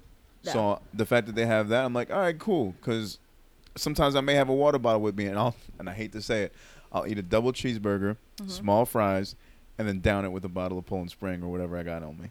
And I'm just like, this is the nastiest combination. No, we used to always make fun of the people that would like order something crazy. Like my first job was Smash Burger, and be like, oh, can I get like a big burger, which was like half a pound. Yeah. So it's like, oh, can I get the half pound with chili, fried pickle, blah blah blah blah blah blah. And I'm like, okay, and for your drink, and then they were like, yeah, let me get the fries, half on your whatever. Oh yeah, for your drink. Oh yeah, for my drink, can I get a large Diet Coke? Yep, that's the classic. I was waiting for you to say that's the classic fucking story. Always. And it's just like the sequence of everything, and it's like we end on the Diet Coke. And it's like, and it's funny because I want to be healthy. Because we didn't actually get the sodas, so it's like, oh, the soda machine is, but like I'm trying not to laugh at the whole thing, but I'm like, yeah, the soda machines are right there. It's actually over there, so you can get your diet. So and then they never do because they mix it. Yeah, because I'm just saying like, oh, for your drink, do you like it's because our thing was like, do you want a cup for the soda machine or do a milkshake? I really thought they were going to go for a milkshake after all that. Yeah, you can't put a soda machine in front of me that has 80 different flavors. And I said I want a diet. I'm not going to get diet. I'm going to end up mixing lime this with green this mixed with like orange Powerade, and I'm gonna go back for seconds. So sometimes we would like, somebody would go off and be like, let's see if they're really gonna get Diet Coke, and then they would come back to the registers and be like, they got regular Coke. It's the worst. You can't put that machine in front of people. That's the worst fucking machine ever. Those damn soda machines. You're giving niggas flavors that we didn't know existed. Nigga, I didn't know there was a raspberry ginger ale. They had a whole Seagram's. Oh. The Seagram's thing. Mm-hmm. They had a whole fucking thing. I'm like, yo, this grape ginger ale. Yeah, when we used to go to the movies, that was really only my time to like have soda, unless like at work if I didn't have Red Bull, yeah, then I would be like, all right, just a little bit of soda. Oh, I experimented. But fuck, oh, yeah, oh, the movie theater, I used to mix everything. I experimented but more than a 19-year-old in college. I had a job that had those machines, like the Coke machines, like the electronic shits. Yeah. If you do the Seagram's peach with the vanilla, bomb. Peach and strawberry is actually really good. Yo, I treated that soda machine like I was a 19-year-old Mormon girl in her first year of college. I was experimenting like a motherfucker. For whatever reason, my shit always came out green. Whatever shit I mixed, always green. It's always a green or like a caca brown. Yeah, green and caca brown, so kind of like diarrhea-ish. Yeah, in a way, bit. So it always came up, but it tasted fucking phenomenal. Like forecasting. Yeah, I'm telling you, your future is what it's gonna look. I'm telling you, your drink is going to foreshadow your shit 2 hours later. That mixed in with the burger and chili fries you're about to have. Ugh. Oh, shit. And I remember I did that the most at Fuddruckers. I would go in at Fuddruckers. And Fuddruckers just reminded me of what this shit would look like. That's what I call it. I think I've only been to a Fuddruckers once. Oh, you missing out, bro. It was South Jersey. You missing out. Never had Fuddruckers is great. Great establishment. I'm trying to think. Non-stop fries. They give you a little bar where you can build your burger yourself. Even though you order the type of burger you want, mm-hmm, they still got the bar on the side where you can add the condiments and then they have the little jars where you can choose your sauces. Mm-hmm. So hot cheese, spicy cheese, like horseradish, special types of mayo. It's making my stomach hurt. Nigga, I know, but it's so good because it's cheat meal food. Like now, at the age that I'm at, I can't have that every day. Yeah. But it's good to like go on a random Saturday and be like, yo, I want to have a fucking half-pound burger with this, this, and this, and just fucking scarf that down. Lord. Oh my God. See, this is actually a good talk to have because I don't have my next meal until like for another 14 hours. And I'm tempted to stop at a McDonald's on the way home. You are not making me hungry at all. I'm gonna stop at a McDonald's. No, I probably won't. It's out of my way. But if I make that turn to go out of my way, but it's always I remember doing that like getting laid out at work, and I'm like, that's the worst. Yo, that's the worst. That's like the worst. I would from I'll just say it, from Miller's like you pass like going to my house, like you'll pass that Wendy's, and it's like I have to purposely put myself into the left lane for 2 seconds just to pass Wendy's, because if I don't, and if I'm there still in the right lane, because I just have my exit is right there. It's right there. It's 2 seconds on the highway, and then my exit. You know how many times I creep and I'm just like today, sure. Just like going to the parking lot. Today I passed by the Popeyes, and then the Wendy's is right after. Oh, you passed by Miller like on Route 4. Yeah, yeah. I passed by the Popeyes. I'm like, no, because I thought about you. Because I was like, no, let me not. Because I was going to jump in the drive-thru. I'm like, I didn't want to call you and be like, do you want something? And then I have to, like, rush. I hate that. I hate rushing at the drive-thru. That's my pet peeve. I hate when I have to call somebody and get the order. They take forever anyway. Well, that was good to know. And then the Wendy's, I was like, not Wendy's. I'm good off that. And then I was like, the other last stop is that gas station. Yeah. Where I was like, at least I can get some snacks in there. But I ended up skipping everything and kind of went to the left side and then got on the exit. Because I was like, nah, I'll just get here. I'll order a pizza with her. But why didn't you say anything? I know I should have said something and I didn't. I should have called you and I fucking didn't. I have pan de bono in the kitchen if you want one. Yeah, I want pan de bono. Okay. All right. Yay. Yay. All right. No, all right, let's get off the health conscious shit. But yeah, lost 20 pounds. All right, no cap. Round of applause. Ain't no fucking cap. So, yo, on some other shit, man, we can go right into the fucking clip right here, because this is a clip that I wanted to play. Oh, 1 second. That should describe what we've been talking about, a topic that we've been talking about in the past week. This clip is from Andrew Schultz's podcast, not Brilliant Idiots, but the podcast he does with Akash Singh and Mark Gagnon called Flagrant 2. I don't have to explain the clip. You'll pretty much know what they're talking about, and I'll play a little bit of it now. In all seriousness, to, you know, Dog Jerkin' Joe. We got to talk about Dog Jerkin' Joe. Dog Jerkin' Joe has no business acumen. He signs horrible deals after horrible deals. You can't complain about the deals that you've gotten for 10 years straight and then go, I'm good at signing deals. Like, that's all we hear is, oh, Complex fuck me. Oh, Spotify fuck me. Oh, everything for all these record labels fuck me. Everybody fuck me. If everybody's fucking you, maybe it's you. You're the Taylor Swift of hip hop. Everybody else's fault. You're a victim every time. Stop whining. The guy just crying on the podcast. I think he was emotional. I think he might have cried because I saw some of his beard leak. Some of the beard dye got on his shirt. I literally think that's why he always wears all black, because the beard dye is just rubbing all over his shit. Wear a white shirt once. Yo, you know, I was watching and I was thinking, I was like, why is Joe spending an hour and 5 minutes on us? It's too much, Joe. 5 minutes on us. Here's what I realized. You know, I've been to therapy for years. You know, I realized when somebody's that mad at you, they're not mad at you. They're mad at themselves. Oh, do you think maybe we hit a chord? I think Joe is mad at himself because he knows he signed a bad Spotify deal. And then anytime you sign a bad deal, there's two parties at fault. One, the people who set forth the exploitative terms. Two, the person who signed the contract. Okay. Joe was both. He says, I set forth the Spotify terms. Then he says, I outperformed those terms in a week. Joe, that's on you, buddy. God, why you set those terms forth? I want to help Joe. I like Joe Budden. I think he's great. Yeah. I just think, and I think he was a little triggered that I'm Indian. Because he's from Jersey, and if you're in Jersey, you cannot spend a dollar without it going to an Indian. We're going to leave it at that. So Andrew Schultz, aside from being one of my favorite comedians right now, he actually is a part of one of my other favorite podcasts, along with the Joe Budden podcast. He has this one with Akash Singh, Flagrant 2, and he's got his one with Charlamagne the Brilliant Idiots, where this whole kind of situation started from. So if you don't know, we'll give a quick rundown.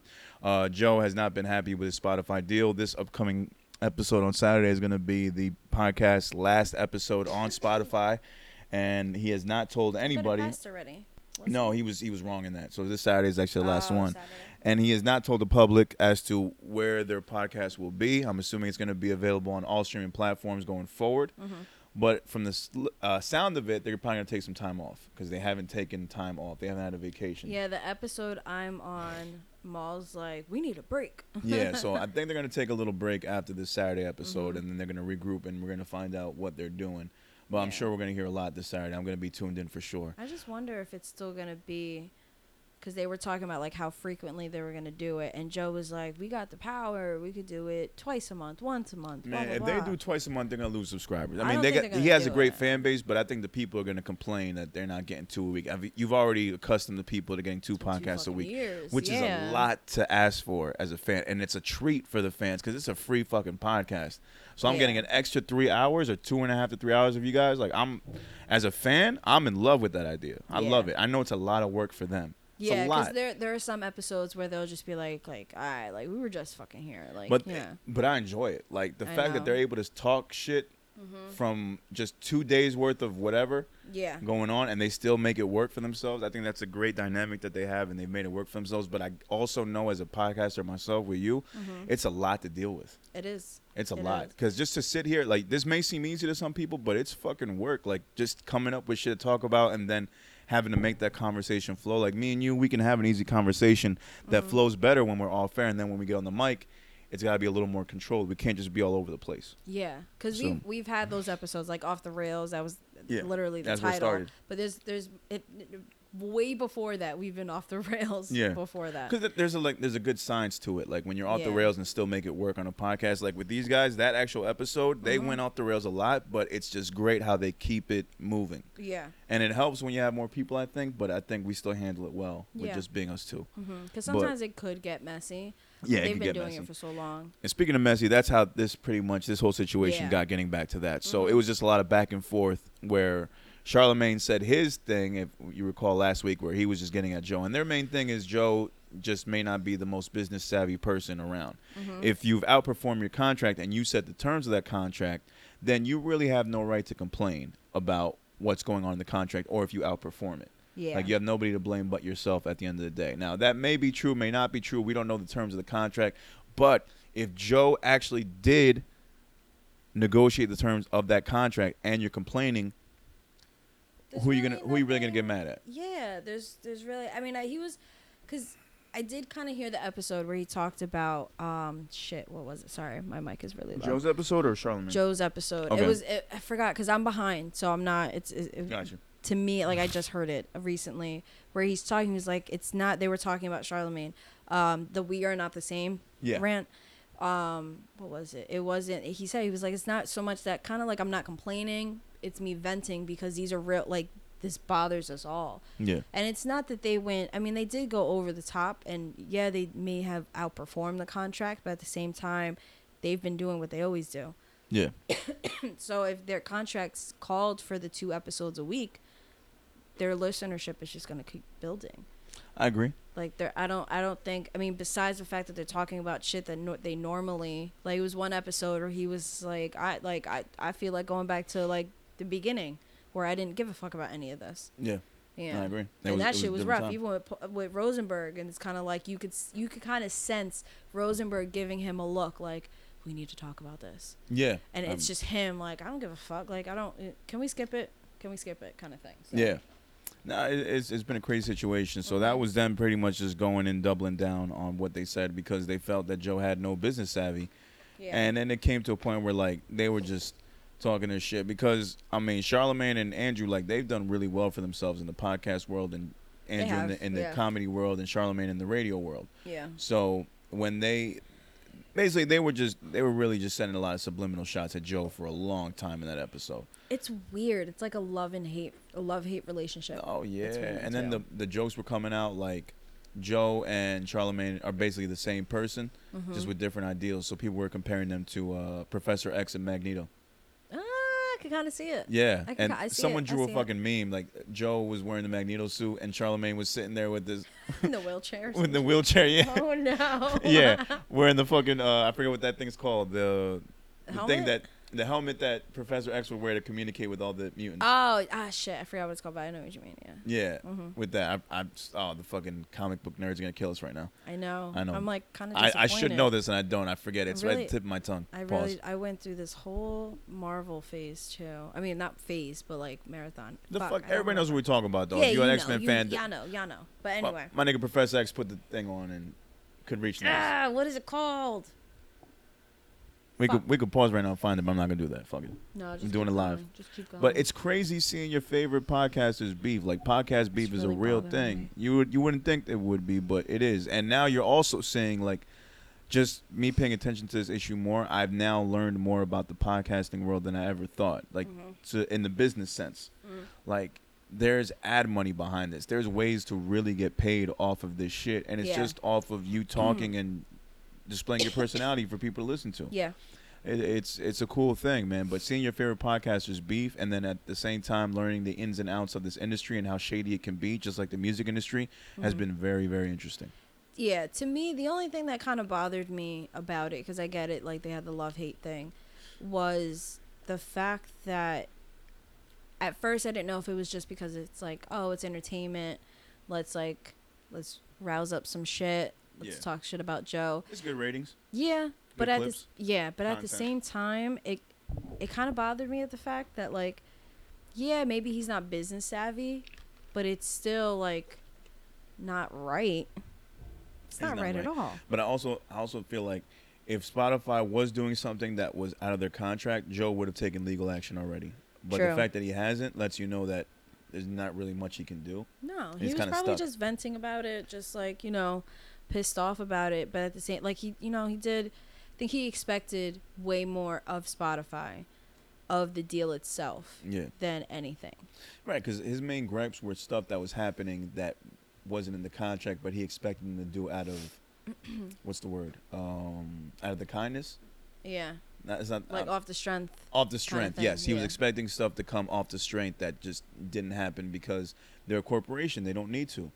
And you know, in that previous episode, Andrew had mentioned that Joe had asked for $240 million, which he said, and I went back and listened, it was a reliable source. That's what he quoted it as. It's a reliable source. They asked for $240. Joe quickly denied that, said, we would not ask for $240. That's crazy. And everybody in the episode laughed it off. Like Rory and Maul, like, $240? Like, nah, man.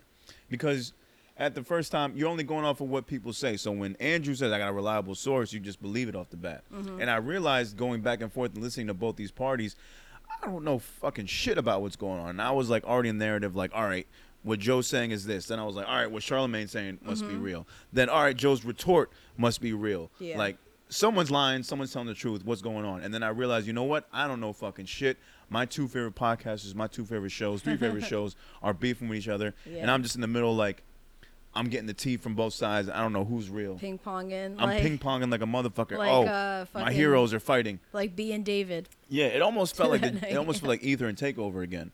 In a way, because these are like my two favorite, like these are my go-to guys. Like these are guys I see as like role models for myself in the podcasting, music, media world. Like these are people I look up to and would like want to be close to and possibly work with. Like yeah, I wouldn't mind. Like, and you know, Charlamagne broke down the whole thing about partnerships, and you know, yeah, people are saying I don't own 100%, but you know, he had his retorts, and I'm like, you know what, that does make sense. Yeah, I didn't get to hear that episode yet. You should. That was a really good episode. Was that the same one where he like talks about the dogs and shit, or no? In a way, yes. But he basically broke down like what he's doing, why he's helping people, and just reminding us like everybody that's been talking shit, I've been paying attention, and you guys don't know a fucking thing. You guys are idiots. Joe said the same thing. Let me break down to you what's going on. They both said that, and then Charlamagne broke down the parts of his deal that he could talk about, because he said, I have an NDA. That's how you know it's serious. Yeah. And I'm getting good money, blah, blah, blah. I'm like, word, I can't fault that. Charlamagne is in good terms with iHeart. Oh, well, real quick. So I went out. Sorry, I just got tongue-tied.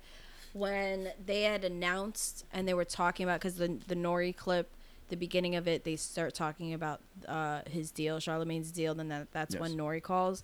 So, quote, the venture... Oh, wait, hold on, let me see. Actually, no, Black Effect. So, it's slated to debut in the fall. This is, like, information that I think we missed when we first talked about it.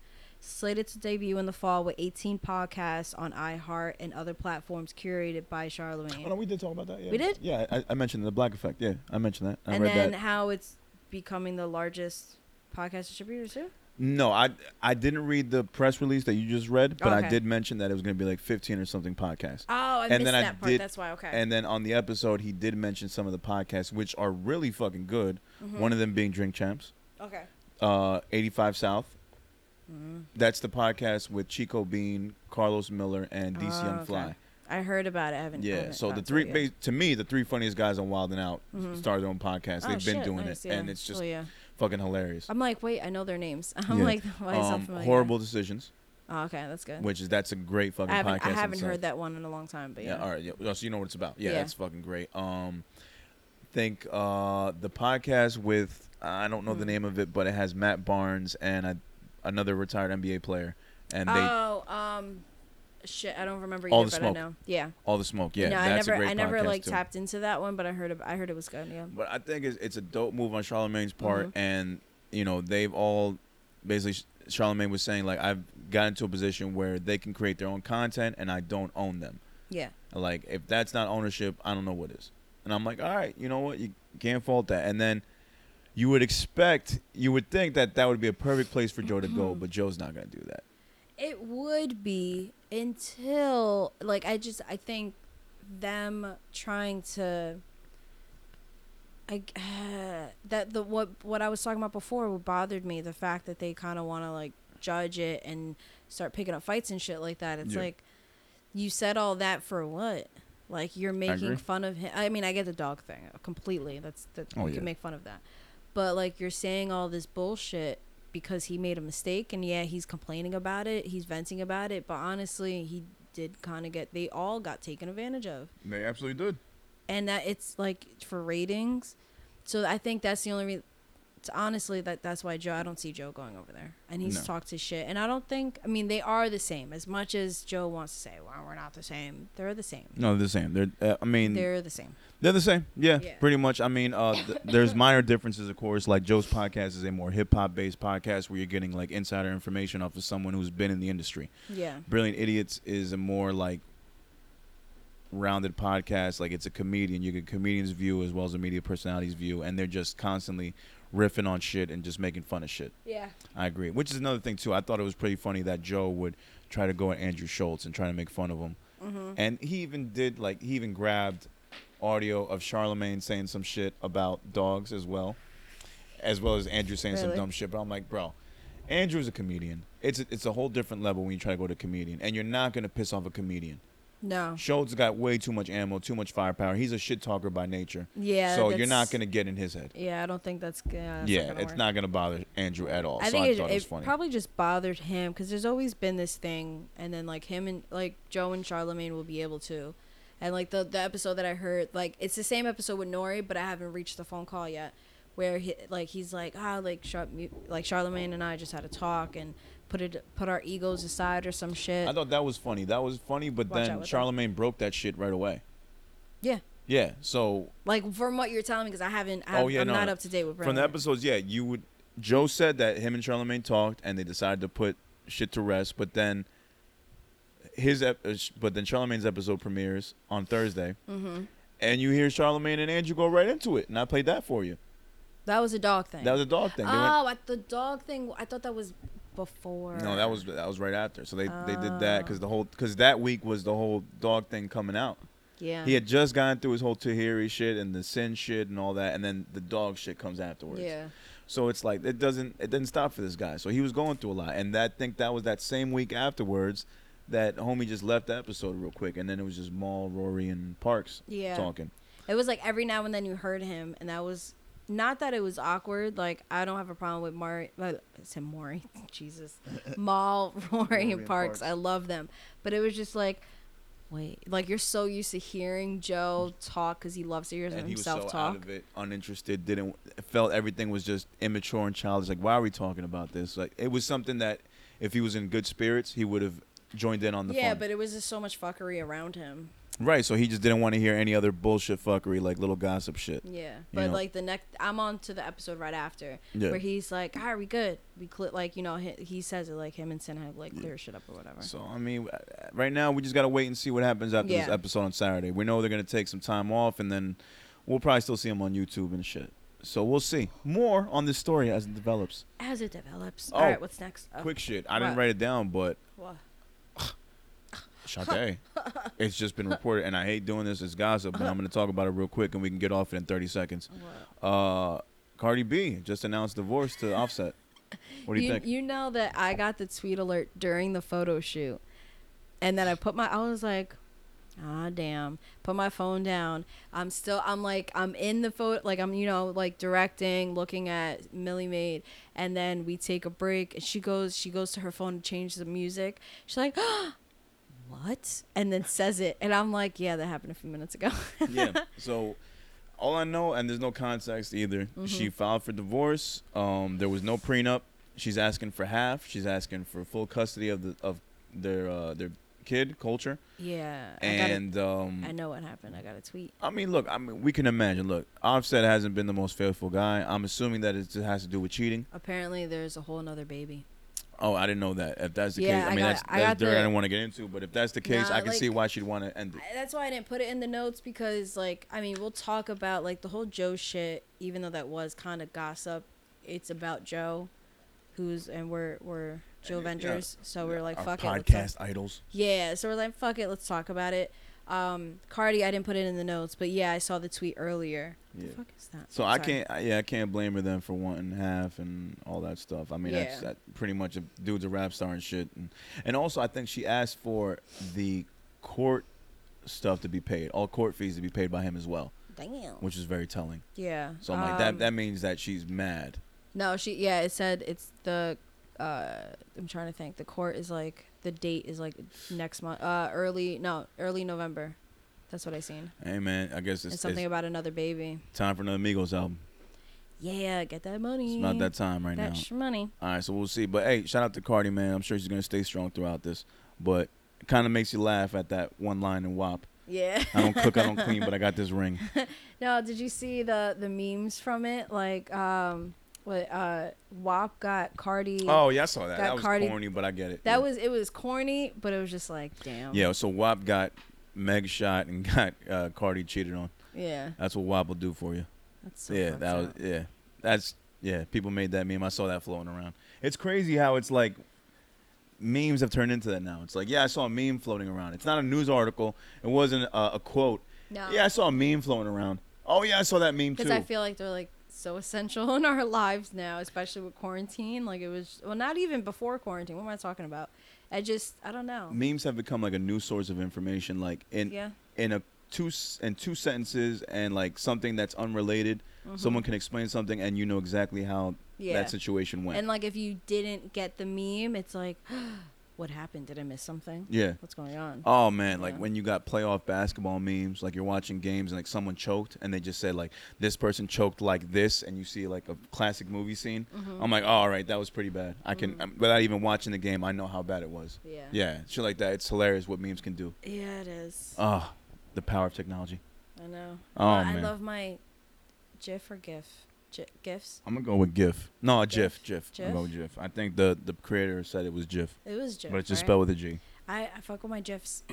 Right, last night's conversation. Cold-blooded. That shit was so fun. I love GIFs. Yeah. At first, I was like, what does that say? I'm like, oh, cold-blooded. Then it was cold. I was like, yeah, cold-blooded. No, because I was looking for one that had the sub. I was like, damn it.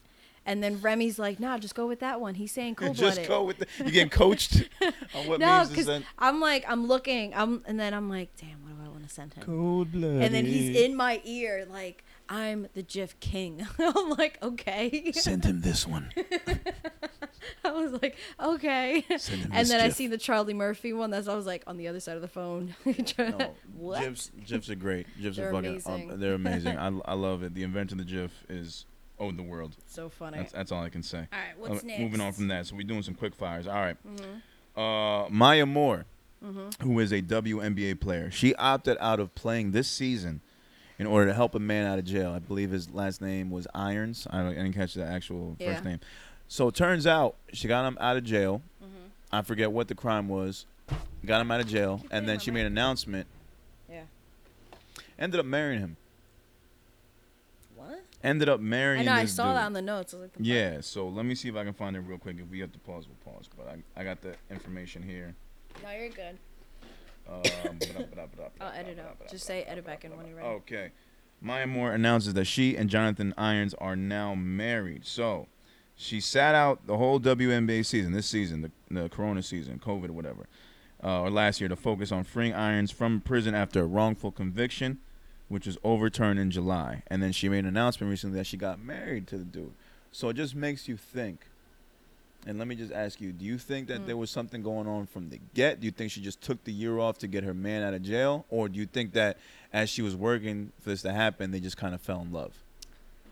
Because there's no context. I don't know anything else about this story. I just thought it was really, really interesting. Like, you don't know if they were, like, together before. Yeah, or, like, this is just a situation that you kind of just fall in love with that person. Like, what do you think? I think it's very telling. I think it's cool. Situation kind of thing. Yeah, like, it's crazy. It's just wild how shit happens like that. Yeah, it is. I have no idea. I really don't know what to say about it. It's weird. No, that's all right. I thought we'd get more out of you on that. I don't know what else. I think it's dope. No, it's just little shit like that. I thought it was interesting. I mean, it is interesting. It's just. You got to think about it. Like, I mean, there's no context, so you don't know, because it could be either or. Like, it could be either or, but it's fucking crazy. It's a pen pal situation, or. But for her to take off her whole season to help this man out, I mean, that's big of her. That's a lot of money. A lot of money, endorsements, sponsorship deals, and just overall, like, especially to toss it up like that. You don't know if you're gonna still have that. Yeah, because this and this isn't just a regular WNBA player. Like, she was part of UConn. She like had like. Mad like championships in college. I've seen her name around. She's I never seen her play though. Yeah, oh no, she's a crazy player. Like, she can fucking play. That's why I was so like crazy when people heard that she was leaving. Oh, this is just a regular player just bouncing and just trying to help. Like, this is an all-star MVP type candidate, can win championships. Like, the fucking. I'm sure she can get back to it though. Oh, I'm sure she could, but it's like when you take a year off during your prime, it's like it's crazy. That could be rough. Yeah, and with women, not to sound sexist, but it's like. Women in the league, straight women, they had to take time off for pregnancies. And, like, she's now gotten married. So imagine they get married and they consummate, and now she's pregnant. She's got to miss another season. Consummate. It's so funny. That sounds really fucked up the way I said it, but that's a reality. Like, no, it is a reality. You'd have to take time off if you get pregnant. Yeah, you would have to. Yeah, I can't play like that. And it's not. And it's the 9 months plus the time that you're nursing the baby. So that's almost the whole year before you get back into shit. I just thought about that. I thought that was pretty crazy. So that is crazy. Moving on from that, another podcast idol of mine, Joe Rogan. He's been tapped recently, and it's been a kind of a maybe thing that he might be the moderator at a future presidential debate between current President Trump and Joe Biden, former vice president. Yeah. My question to you is, are you down to see a debate with Joe Rogan moderating? Yeah. Fuck yeah. Joe Rogan, I was going to watch anyway, but yeah. Joe Rogan is the media king. I mean, he gets, his podcast brings people from all over the world. We were talking about this last week. So for him to be the moderator at a presidential debate, I think this is going to have, like, this is going to break YouTube records. This is going to break viewing records. This is going to be insane. Oh, my God, the memes. If this was, the memes. You got someone like Joe Rogan who wants the truth at all times, who I think he has a political affiliation. I think he's more right-wing than anything, but I also feel like he can be the most fair and correct person to do this. This is someone who, like, makes a living off of interviewing, like, some of the most interesting people in the world and has become, like, the new age Johnny Carson. You know, like, you want to be on this guy's show. If you make it on this show, you are set. Like, people know about you now. That's it. That's actually a really good comparison. Yeah, no, it is. That. Like, he's become that guy. Like, I don't care at all. Like, if I'm a rapper right now, I don't care about going on the Tonight Show. I might want to perform on Jimmy Kimmel, sure, but if I want to get an in-depth interview and I want the world to know who I am, I'm going for Rogan. Yeah. That is unfiltered talk. There's no breaks. There's no commercial segments. You don't got to do no crazy, stupid dances. You don't got to worry about someone popping up like Ellen or some shit and give shit to the crowd. You're just there to talk. Homeboy wants to know about you. So it's your chance to talk. Yeah. Sometimes 2.5, 3.5 hours. Like, it's the new format for interviewing. Like, that's what it's become now. Podcasts of the future. And Joe Rogan is the wave. He's the leader of that shit. So to have someone like that moderating, you're going to get people that are... You don't got to even be a fan of Trump or a fan of Biden. Just the fact that Joe Rogan's there, you're going to get mad people watching it. Yeah. You're going to get eyes on it. And it's only can only be used for these guys good. Like, if you knock it out, if Trump has a great debate, it's probably a win here. If Biden has a great debate, it's a win here. I think, like, this will determine, like, where the election will go. Yeah. I think. And if it's done more than once, even better. But I also love it because Joe Rogan is not going to take no bullshit. I feel like if they try to do some shit with him and pay him off right before, he'll walk out. Be like, nah, I want this fair. He doesn't want to damage his credibility because he's got so much. He's just seen as, like, the ultimate neutral man. He will have someone from the left wing 1 week and have someone from the right wing 1 week and still be in the middle. And yeah, people respect that. Yeah, he's going to have, I can already see it. There's going to be episodes leading up to this. Yeah, absolutely. And Trump retweeted him. Like, that's how we know it's a somewhat official and said, like, hey, if you want to do it, I'm down. And I think if Joe's given the chance, him and his producer, Jamie, are going to go full throttle on this. It's going to be amazing. They will fact check. They will make sure, because I've already seen some clips flowing around of Trump trying to talk his shit at, like, town hall meetings, and the moderator, whoever that was, calling him out on his shit. Yeah. And Trump just has a way of, like, yeah, Trump has a way of making shit seem like, even when he isn't. Has like the press meetings at the White House. Oh, like, but he just shuts them niggas down. Yeah, like, or he'd be like, "What? How dare you?" That's and a then stupid skip. Question. That's stupid. You don't get any more questions because they're stupid. Yeah. But like, the way he talks to niggas. Was it one question if he was like, "Oh, how do you feel?" Da, da, da, or like, you said, like, you're saying this now, but you also said, like, I could see Joe doing that because, but I don't know how. I want to see how it plays out, because if Joe's gonna do it and he's gonna be so, like, pitbull about it and, like, insistent, I would hope he would. Yeah, I could definitely see that. You want that. But you see how, like, the press, like, they're insistent on it, but then they just, you know what, fuck it. Yeah, because they don't fight it back. Yeah, because they don't lose their jobs. It's different. They don't want to lose their jobs. Exactly. Joe don't give a fuck. Joe don't give a fuck because he's still got his podcast and they can't step on that shit. No. You know, I'm like, I hopefully it doesn't get into any shit with Spotify. You know, you would hope, but if they want to do this, like, I would imagine Joe's like, yo, it's got to be uncensored. Like, you got to let me talk. Let me say what I want to say. I'll let y'all talk, but I'm going to come in with facts, and I'm going to check your facts, and we're going to call you on your bullshit. Yeah. No, and I think it's going to be good. If it's done right, I think this could be, like, a huge television event, and I would definitely sit down and watch this. I'd fucking DVR it, probably sit with people and watch it. Like, it's got to be, this is an event if it goes down that way. We should have our sushi date and watch it. Nigga, I've been finna have sushi with you for a fucking minute, yo. I'm mad we haven't done that. I know. I'm so fucking mad. All right, moving on from that. In some good news, Breonna Taylor's family has been paid $12 million by the city of Louisville, Kentucky. Yeah. Over what happened. Round of applause for that. That's amazing. That's amazing. Now, at this point, I don't think that they've arrested the killers. No, they have not, which is a fucking Band-Aid, which actually I probably shouldn't have. Yeah. No, the applause still stands. The applause still stands because they did get, you know, somewhat justice. You know, the family does deserve some type of compensation. Yeah. But I'm sure that, you know, in the end, they still want to see justice. You know what would save, what would help, because they just paid, like they gave them all that money, what would probably help is just stop paying and fire those police officers. That'll help. I agree. Cut their salary. Or just fire them and just fire them. Absolutely. Take that salary away. That is well. Like that would help so much fucking more. Get them off the street. The fuck are you doing? It really would. Yeah. But no, shout out to Breonna Taylor's family. Mm-hmm. And let's not forget, you know, Ahmaud Arbery, George Floyd, Elijah McClain, and just the countless other black men and women that have been victims of police brutality. And police violence, and we don't forget. We know this is still going on. The protests may have slowed down. The talking on social media may have slowed down, but the bullshit's still happening out here. Yeah, and they're not forgotten at all. They're not forgotten. It's going to keep happening, and unfortunately, it's going to keep happening to more people. And we just got to stay vigilant out here, mm-hmm. and hope that shit doesn't turn even more sour. Because we're almost 10 months into this fucking year, and I'm ready for it to fucking end. But that doesn't mean that 2021 is not going to have bullshit in it either. Yeah. Yeah. We'll see. Shit's fucking wild out here, man. Yeah. Shit's wild. All right. Moving on from that. Okay. From that good news.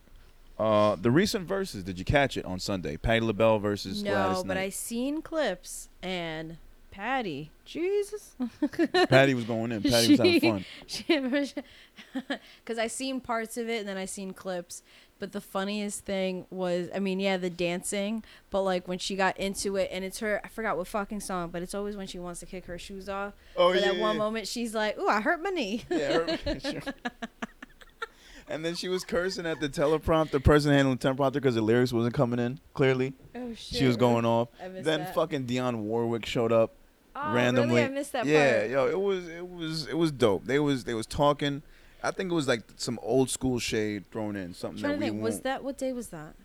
Sunday. Oh, Sunday. No, homegirl was passed out. It was Sunday, and then had brunch and passed the fuck out. I heard that there was like some old school shade thrown between the two of them, but you couldn't really tell unless you were old school yourself. Yeah, it was. I heard about that one too. That there was some shade, but it was very like under the radar. It's crazy. They're in the same room, and like you want to have love, but there's that spirit of competition in the air.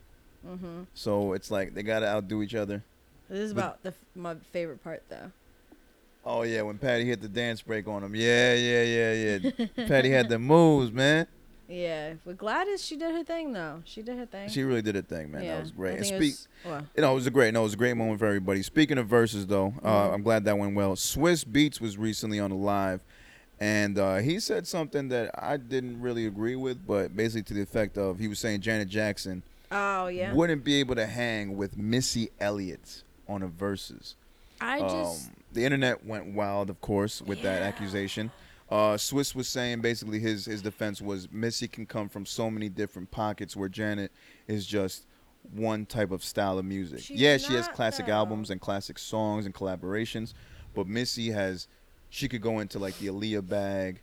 She can go into her own bag. She's got dance records. She's got female anthems. She's got raw rap records. She's got shit with Nas. She got shit with Genuine. Shit with Timbaland. The only thing is Janet does not rap, but Janet has multiple things. Exactly. So it's like that's why I'm confused. That's I mean I get like well what Swiss is saying I get it. What Missy can attack from different spots. Yeah. Cool. All right. She's written songs. She could play an Aaliyah song that she wrote, and that would count as entry.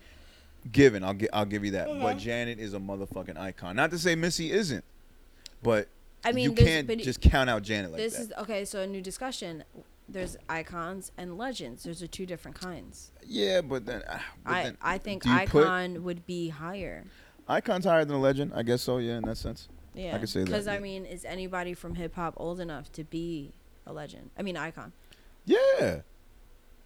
I'm only 40 years old. We have legends. Well, who would be icon? Who has moved up to icon, do you think? Well, not in a successful status, but I would say like icon rapping-wise, I would consider Rakim an icon. True. Okay, never mind. I take that back. I would consider Snoop. If you're talking about like the beginning. Snoop is not too much in the beginning, but Snoop's still, but he's gotten there. Still, but like, and if we're talking business sense, like the only person I see is an icon that's come out of it would be like Jay. Yeah. Icon. Like that's what you want. But because then there shouldn't be so many categories. It should just be like your, like if it's hip hop, then you have your legends, you have your icons. Yeah, because this would be the first, I think, verses where it's like two different. Icon means everything. Does it? I would assume so. Oh, well, it's almost like is the album a classic? And you're saying, does it? You know, is it the replay value? Like, has it aged well? Like, you know, there's different categories to be a classic album. To have to be iconic. Then to be iconic. Okay. Because right. I mean, I would assume like Rakim, yeah. But in the sense of like rapping, like we're rappers, MCs, the people that stay true to the culture. Yes, Rakim in that sense is an icon. He's someone that you, when you think of hip hop and what it stands for, he's the picture and the definition. Yeah. Like, yes, and I'd put him over Jay-Z in that aspect. Well, yeah. Hip-hop as a whole is a businessman, as being a mogul. Jay-Z is doing it a lot longer. Jay-Z is the standard. He's the bar. He is the bar. Yeah. So that's what I was going to say. Would you just say that in, like, as a whole for hip-hop culture is just Jay-Z an icon? Because if he's the bar, then that means... I would say Jay-Z, Dre, and Puffy. Those would be the three icons. Those are the three icons as far as hip-hop and making it a business and taking it past the block, taking it past the hood, and bringing it worldwide. I think those guys. And that, to play devil's advocate, I would just, well, not really, I would just argue that Rakim is not an icon. He would be a legend, but maybe not an icon if he hasn't, like, if he's not up to that standard as them. Right, because he's not in that sense. He's not looked at like, if Rakim dropped a new verse tomorrow, people aren't checking for it as much as a new J verse. That's more like for hip hop heads. That's what I mean. Like Janet is known, like Madonna, like things like that. Like they're known, well-rounded. I'll take a Janet Madonna versus before I'd want a Janet Missy Elliott versus. Oh fuck yeah! Ooh, that'd be really good. We haven't had that yet. A black and white versus. We haven't had one white person on versus. I don't think that's gonna happen. No, because it's more like black culture, and I don't think anybody wants to see Madonna. I don't. That'd be scary as shit. Black now. Twitter would have a field day. Like, why is Madonna on here? Oh my God, she scares the living daylights out of me. She is scary. She's a scary white woman. Yeah, no, yeah. I liked her way before she aged really badly and got really bad plastic surgery. And then had an accent all of a sudden. Oh yeah, the accent. I forgot when that came in. I think it was like.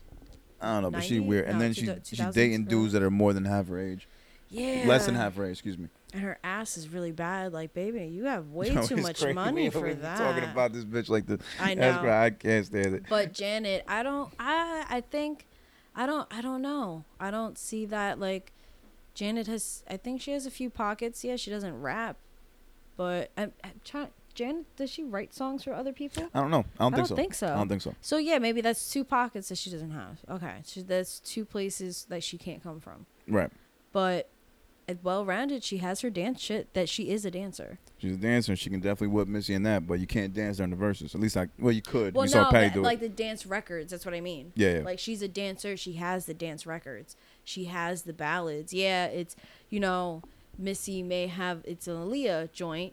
But she still has them. So, I don't know. But what's next? That really is all the fucking topics that I had written down. Really? Yeah, that really is all of them. Other than the music reviews with We Are Jersey announcement. Oh, yeah. So we can get into that. Oh, you better not do that while you're running. I'm sorry. I'm so sorry. Okay.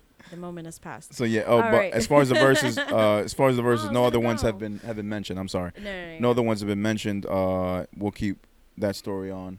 As of right now, we got nothing. Probably by the next episode, there's probably an announcement made. Yeah, I'm sure of it. Yeah, but I don't know. I don't see that Missy and Janet one happening because I don't even think Janet's responded. Mm-mm. Yeah, I think Janet's too. She's one of those artists that's way too big for that too. Not to say Patty and Gladys Knight aren't too big, but I don't see anyone that could match with Janet right now unless they got married. I wonder if she called, if Missy was like, the fuck are you talking about? Yeah. Like, don't get me involved in that. Yeah, she probably told Timberland, like, yo, tell your man Swiss, shut the fuck up. I'm chilling over here. What was I going to say? But yeah, we're going to move forward. You want to take a quick break again? Yeah, we can take a quick break, actually. We can break it up. Break. All right. And we are back. So, Shaday just informed me of some wonderful news that I was not privy to earlier. So, I'm gonna let her go into it to let us know. It's a big celebration, though. That deserves a round of applause in itself. For real. All right, so We Are Jersey, and it's also part of Jersey Entertainment. So We Are Jersey magazine just turned 6 years old. Round of applause. Just put out a new issue with Felicia Temple on the covers. It was pretty dope. I gotta get into this issue. I haven't really read into it yet. But congratulations, everybody at We Are Jersey. B, Banks, we got another one. Amy, Tom, everybody, all the writers. You know what? I feel like we have a couple new ones, and I forgot their name. But super dope. Always love to like work with you guys, and I can't wait to see what more we have. Bro, man, the growth is real. Just seeing where they've come from. And like I said, I first met B about 5 years ago, the same night that I met Guess. Mm-hmm. And to see where she's at now. She said the same thing about me. We spoke a little bit after the show. Mm-hmm. To see where we started from to where we are now is just a beautiful thing to see. Yeah. Everybody's growing. Everybody's getting better. The team's getting stronger. You know, the real people are sticking around. And you just get to see the growth in someone who's so hungry like B. And now with Q and David working with her, like, it's just been amazing to just see her become, like, just more of an entrepreneur, more of a boss, and just more relentless with everything she's been doing, and she hasn't let up, and she's going to continue to grow and just do more. And I'm just real proud of her, man. Like, she's been a great, like, source of inspiration for me throughout the years. Like, she's always a positive person in my life, and just getting to talk to her is very, very awesome to see someone like that grow and continue to be that same person, same down to earth, same just can talk to about whatever, just great in every sense of the word, man. B has been that, and I love Q's enthusiasm, love David's energy. Like, they're just great people to be around, and seeing them at the show and reconnecting with them was awesome. Yeah. You know, they're pretty dope. And like now, because I've only met Q like here and there, I've like not met, but like got to like actually see and kind of talk to him. And then, like, the one time we went to the office, that was a great day too. Had, like, 2-3 hour conversation. And then that's when I was like, I was either like B or Q. They were like, oh, now I see how you guys pod. Oh yeah, or some shit that, like that was Q, because that day was just B. Yeah, just B and Q that day, and you, me, and Guess pretty much had our own little pod with them, and it was great. Like, that was a lot. We talked a lot about Jersey music in general. Like, I feel like that conversation should have been recorded just for the fact of how much knowledge of the Jersey music scene was in that room. We should get B on. We should have B as an episode just to talk about that. She don't even have to go into specifics of people, but she knows, because just from what she does, she's aware of the talent in Jersey. And if anyone can talk about that, she's the perfect person to describe that, because she's seen every different aspect, all different genres, R&B to all the different subgenres of hip-hop. She's seen that in Jersey for the past 6 years. So if anyone can talk about that and give us more insight and let us know what works and what doesn't, it's her. Yeah. So I've because I'm going to leave that up to you to get her. That'd be an easy one. Well, that'd be an easy one. We either do it here, we go over to her or whatever, but I'm down to do that immediately. Studio. How soon do you think we could do that?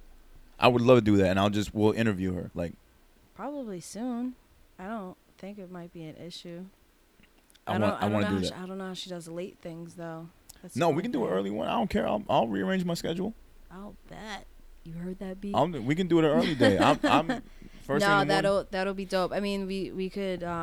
You could maybe try to do it at the studio. See, I didn't even think about it, but now you mentioned it, like, I'm extremely down. That would be a dope one. I would love to do it. I like that. But anyway, so I met Q, you know, when they were with Empire 9, but I met B in person with you guys, because you guys insisted. Yes. But I had known B through online, kind of a mutual friend. Oh. When I started Check It, she was... Well, it wasn't B. Like, I got her government name. But she's like, yeah, I went to school with this chick, blah, blah, blah. She has her magazine, blah, blah, blah. Like, it was the beginning of Check It. Even before I started the show, she's like, talk to her. She can probably help you. We had talked a little bit, and it was good energy. And then I hadn't talked to her for a while after that. And then something kind of like I randomly had hit her up, talked here and there. And then you guys came into the picture, and then it was very like... natural. Yeah, especially when we seen each other in person, it was just like with me and B, like we clicked, and it's not nonstop. We don't talk every day, but almost every day. Yeah, and it's either like some gossip or it's usually music shit. But it's a good chemistry. It is. It's really good chemistry. Yeah, nah. No, you guys... I go to her for advice and all the fucking time, and she's a solid person to have in your corner, and I'm just thankful to. I know she's someone that'll definitely ride for you if you're in your good graces. That's what I appreciate about her. Like, there's no bullshit. Like, she's pretty much direct with you. And I appreciate people like that. So shout out to B, shout out to Q, shout out to David, shout out to everybody over there at We Are Jersey. 6 years is phenomenal. Mm-hmm. And I definitely see many, many, many more years in y'all future. Oh, for sure. Hell yeah, man. Much success, much love, much light. The next cover is going to be dope, too. I kind of already know it, but yeah. I can imagine why. I already know just what that face you made. I know why. I can't wait to see it. Oh, yeah, and shout out to you because Ron Solomon did not know that you wrote his article. We Are Jersey, and you got to present him with the physical copy. Yeah, because it was a while back. Oh, fucking counts. It was a while back, and I was talking. I was when I told you something. I forgot what the fuck it was. Oh, about I don't think anybody really knows I wrote it. Whatever. Yeah. And I was talking to B, and she's like, oh shit, because I looked at it, and my name's not in it, but I'm not really pressed about it. It's like, I'm cool with that. It's whatever, because what I had submitted to her didn't have my name in it. So then I had assumed, I was like, oh, well, whatever. I didn't put my name in it. So it was nothing to me. But then when she had told me, she's like, oh, like I have an actual like hard copy.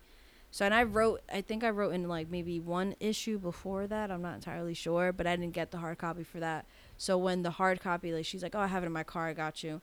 I was like, wait, I'm thinking it was for Ron. She's like, well, right. No. That's what I thought too when you said it. She was like, it's yours. She was like, no, I'm going to give it to you. If you want to give it to Ron, that's cool. And I'm just thinking, here's this 24-year-old kid, like. I think that's a big thing, like being in a magazine, got my own spread, like fuck yeah. So I was like, you know what, I'm gonna give this to Ron, and he was just like, he thanked me 1,000 fucking times. Yeah, I know that made his day, man. Yeah, I know that made his day. Because I just walked up to him, I was like, look, does this look familiar? And I opened it up. Look at you. Yo, I was like, look at you. You were like an aunt at Christmas. Yeah, and I was like, oh wait, there's more, and I flipped the page. And then I was like, there's more. No, there is not, because I flipped the page and it wasn't him. Okay, no, I'm wrong. No, but it was actually pretty dope to be able to like make that experience for him. Yeah. Because like just to kind of be part of it in a small way. Yeah, because he didn't see that coming. No, no. It was cool, though. And then how did he learn right then and there that you wrote it? Yeah, because I told him, I was like, oh, by the way, like I wrote this for you. And then he was like, you did? Holy shit, blah blah blah, like he didn't know because my name wasn't in it. Yeah, yeah. And he's like, holy shit, blah blah blah, whatever. And then afterward, I think he posted a story, and I forgot, like we had talked a little bit about it, and then I told him like, yo, this is like amongst all the shit, and B knows, but amongst all the shit that I have to write about, this was an easy one. Yeah, like I know, like, and I apologize, like I was late with his piece. But it was still an easy one. Because I was waiting. It was a schedule thing, and I was also waiting for City on Fire to come out. Yeah. So I can kind of plug it and put the links and shit like that. But it was dope, though. Yeah, it was dope. Good. That was when I was sending it to you to like review. I was like, all right, make sure, because I remember there's a lot going on that week, and I'm like, there's too much going on in my head. I don't know if this makes sense. Yeah, I remember I did like a proofread for you. Yeah. Yeah. No, it was dope. That was dope. I know it made his day, man. Much love to Ron Solomon on that. I know that that's a special moment for any artist, really, just to get their first magazine look. Yeah. Yeah. It looks professional. I saw it, man. He was flipping those pages on his story. Those pictures never look so fucking clean on that paper, man. It looks so fucking. And then good, it's just so official, man. It just goes to show you like the power of like a good professionally worked crew to make a magazine like that. Like it takes a lot of work, and you got to have motherfuckers that are dedicated, and that's what We Are Jersey is. Mm-hmm. So much love to them, that's much good. Respect, all that good stuff, man. Another round of applause, please. Yeah, gotcha. Oh no, come on, go. Yeah. I thought you were gonna hit the wrong one again. No. She's capping. No, I changed that. I took that one off. No, but like as somebody who works there and gets to work with these people and.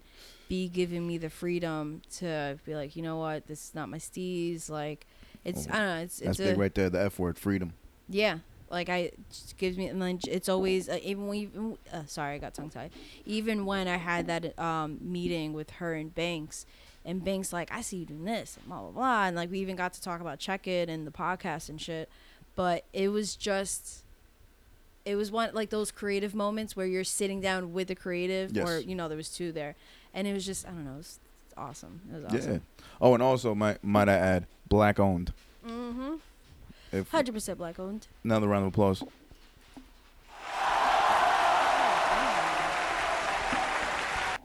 All right, what's next? All right, music time, music time. Mm-hmm. Yeah, we can get into it. All right, so we usually try to review as many albums as we can, but because we're so fucking busy as people with our personal lives, we don't get to everything. So I think we went through 3 albums. One came out the other week, yeah. Big Sean's Detroit 2. Recently reached number 1 after its first week. I forget how many albums it sold, but it sold more than Rainbow, man. I know that much. Yeah. No packages. Which, crazily. Oh, no, packages, bundles. Yeah, but his stock, his sales went up this week. Who? Rainbow Man. Went to like 60. Him. I don't even know how that works, but he also from what 40 to 60. Yeah, and also not even to get into his shit, but all that shit he was talking about getting the exclusive to niggas. Mm-hmm. This nigga did Street Soldiers. This nigga went and did Logan Paul's podcast. He just did a promo run snitching on himself. Yeah, you went from snitching on people to now snitching on yourself, and you lied about giving people the exclusive. You just ended up going to everybody. Anybody that would take you, you ended up going and doing your shit. So whatever, fuck that guy. I didn't even listen to any of the goddamn things. I could care less. I didn't even get to see Wayno's. I seen a post about it, but I didn't get to hear it. Wayno's wasn't his reaction to it. I care less. I know he snitched on himself about him hitting his wife. I think the clip was when he found out that she was cheating on him. Mm-hmm. Whatever, dude. You probably deserved all that shit anyway. Back to Big Sean. So Detroit 2 was the album that came out. It was number 1. Album was good. It not my favorite Sean album. I definitely like Detroit 1 more if we're going to compare Detroit albums. I appreciate the new zen mind state that he's in, but I felt like some of the songs just lacked that it factor for me. The first 3 songs were dope. Didn't really like the song with Post Malone, the Wolves song. That sounded kind of forced. It's like the middle... The middle didn't do it for me. The middle didn't do it for me. I really liked the beginning and the end. The beginning was dope. I liked the Lucky Me song. I liked the beat change. Lucky Me was a good joint. I liked that one. The song before that. Mm-hmm. And I, you know, as much as I like Jhené Aiko, I don't like when they work together. I'm just not. I think it was good for the one project. The 2088. Yeah. I don't. I'm like. But even that wasn't not great. Even like just a few songs. There were a few songs that were good. I would definitely say maybe like 2 or 3. But I'm not a fan of like it continuing. It's almost like, you know, it's just it's very tough to like music from couples.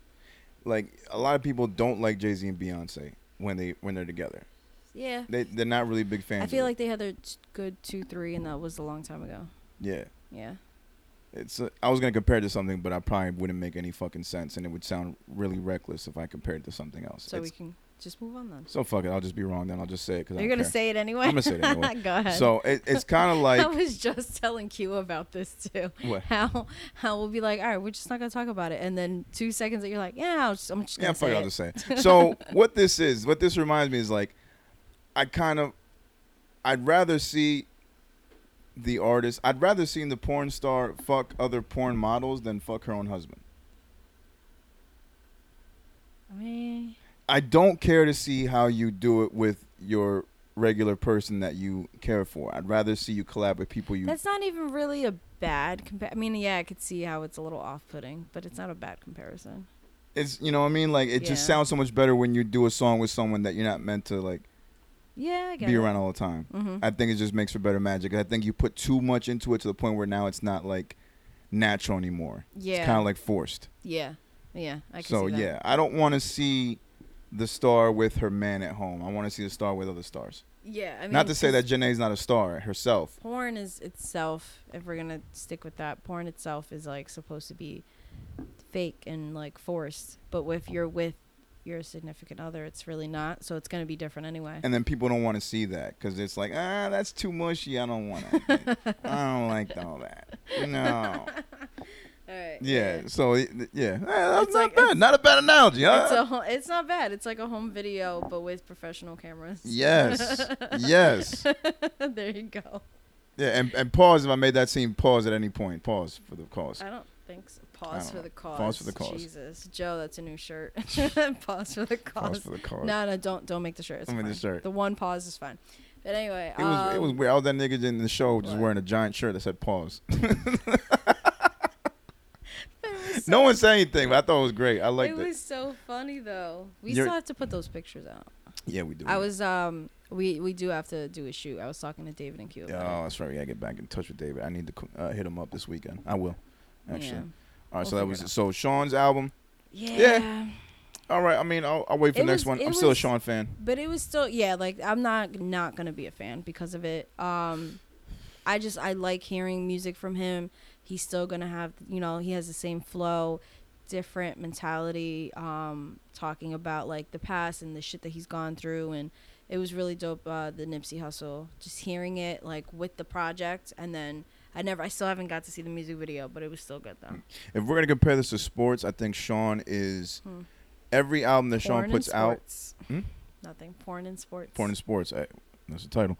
All right. So the way I see Sean is every time Sean drops an album or a project or a freestyle, the Sean lovers are trying so hard to justify that, he should be up there with the Drake, Kendrick, and Coles. This is his opportunity. And I felt that that's what this album was supposed to be. This is supposed to be your moment back from all the bullshit that you were going through, all the tough times, the depression. So that you were falling into. This was supposed to be your comeback, your redemption, and you gave it more of an incentive when you said, I'm gonna make Detroit 2, because we were so hung up on Detroit 1. I'm like, all right, this is gonna be a classic. You coming in with a number 2, we already know what's coming. And then I felt like he underdelivered, and your chance in the spotlight to be in that top tier with the top 3 niggas, you still are now in the second tier. You're in the second team, you haven't gotten to the first team yet. You know what I mean? When did that happen? Because he was always the first tier with them. He probably was, until Kendrick dropped Good Kid, Mad City, until Cole dropped. Not that late. I mean, not that old. No, I think it had to be recent. But there was a point where we all agreed, everybody that was in the rap game, whether you liked them or hated them, we all could agree that Kendrick, Cole, and Drake were the top 3 niggas. True. Which has been that for more than 5 years now. No, it's been more than 5 years. Yeah, but Good Kid, Mad City was definitely more than 5 years. Well, yeah, I mean, that was 2010, I believe. To Pimp a Butterfly was what, 13, 14? Probably, yeah, 2013, so 2014. That. So, yeah, so at that point, you were waiting for Sean to get in there, but Sean wasn't putting out those types of albums. He wasn't putting out game changers. He was putting out albums with hits on them, sure. Yeah. And he had... I decided was my shit. Yeah, he had good people behind him. I decided it was dope. I loved Bounce Back. I loved Moves. Jump Out the Window was my shit. Jump Out the Window. I think the song with M was great. Sean had a couple on there. I forgot which one that was, but that was a really good one. But then he had some bad moments. He had that fucking project with Metro Boomin that went nowhere, that everybody fucking hated. And I'm still waiting for him to get into that top group, because rapping wise, he's there. He can compete with the Drake, or Cole, or Kendrick. Do you think it's he needs a concept? Well, I thought this was gonna be his concept. Oh yeah, shit. I thought this was gonna be his concept. But then I think the whole Janae thing has kind of slowed him down. I think he's at a point where he doesn't care. I think that's the direction he was taking with this album. I'm so into my Zen shit. Mm-hmm. I'm so into just being a better me. I don't care about the competition. That's the vibe I got. That's what slowed him down, in having to deal with all of that shit, and then just mentally wears on you. Yeah, he even had to talk about the whole shit that was weighing on him. The Kendrick shit was probably weighing on him. The whole beef with Kendrick. And he said it in his song. He talked about it. Sorry. He talked about it with Angie, how he was talking about the Nipsey track, how the family gave him nothing but support and love for it. He's like, yeah, do it. They signed off on him using Nipsey shit. And then he talked about the death and said how right after Nipsey died, he hit up Kendrick, right? And it was really just some social media beef, but it didn't, just in case, kind of all right, he just died, we don't know about life and everything. Yeah, it got clear the air. Mm-hmm. So it was good that they got to do that and fix their shit. Yeah. I mean, yeah, granted, because Kendrick, I feel like he already said his shit. For all the people that were saying it wasn't, I really felt like Humble was about Sean. I felt like there were, or at least some freestyles where he was kind of going at Sean. Freestyles for sure. Or was it DNA? I think one part in DNA where he was going at Sean. It was Humble or DNA. I felt like he was coming at Sean. That's what the internet was deeming it as. This is him going at Sean. Yeah. Okay. Yeah, I could take it. Because I know those freestyles There was a couple things in Damn. Then I remember. Yeah, there was a couple. I mean, even the little ad libs, like I haven't heard Damn in a long time. When he said like little bitch, like people thought that was a Sean shot. Yeah, I remember that. Okay, yeah. Mm-hmm. Little stuff like that, and it was just something that was kind of like not spoken about for years between them. Mm-hmm. People would mention in interviews, but they kind of dodged it, and Kendrick didn't really do interviews.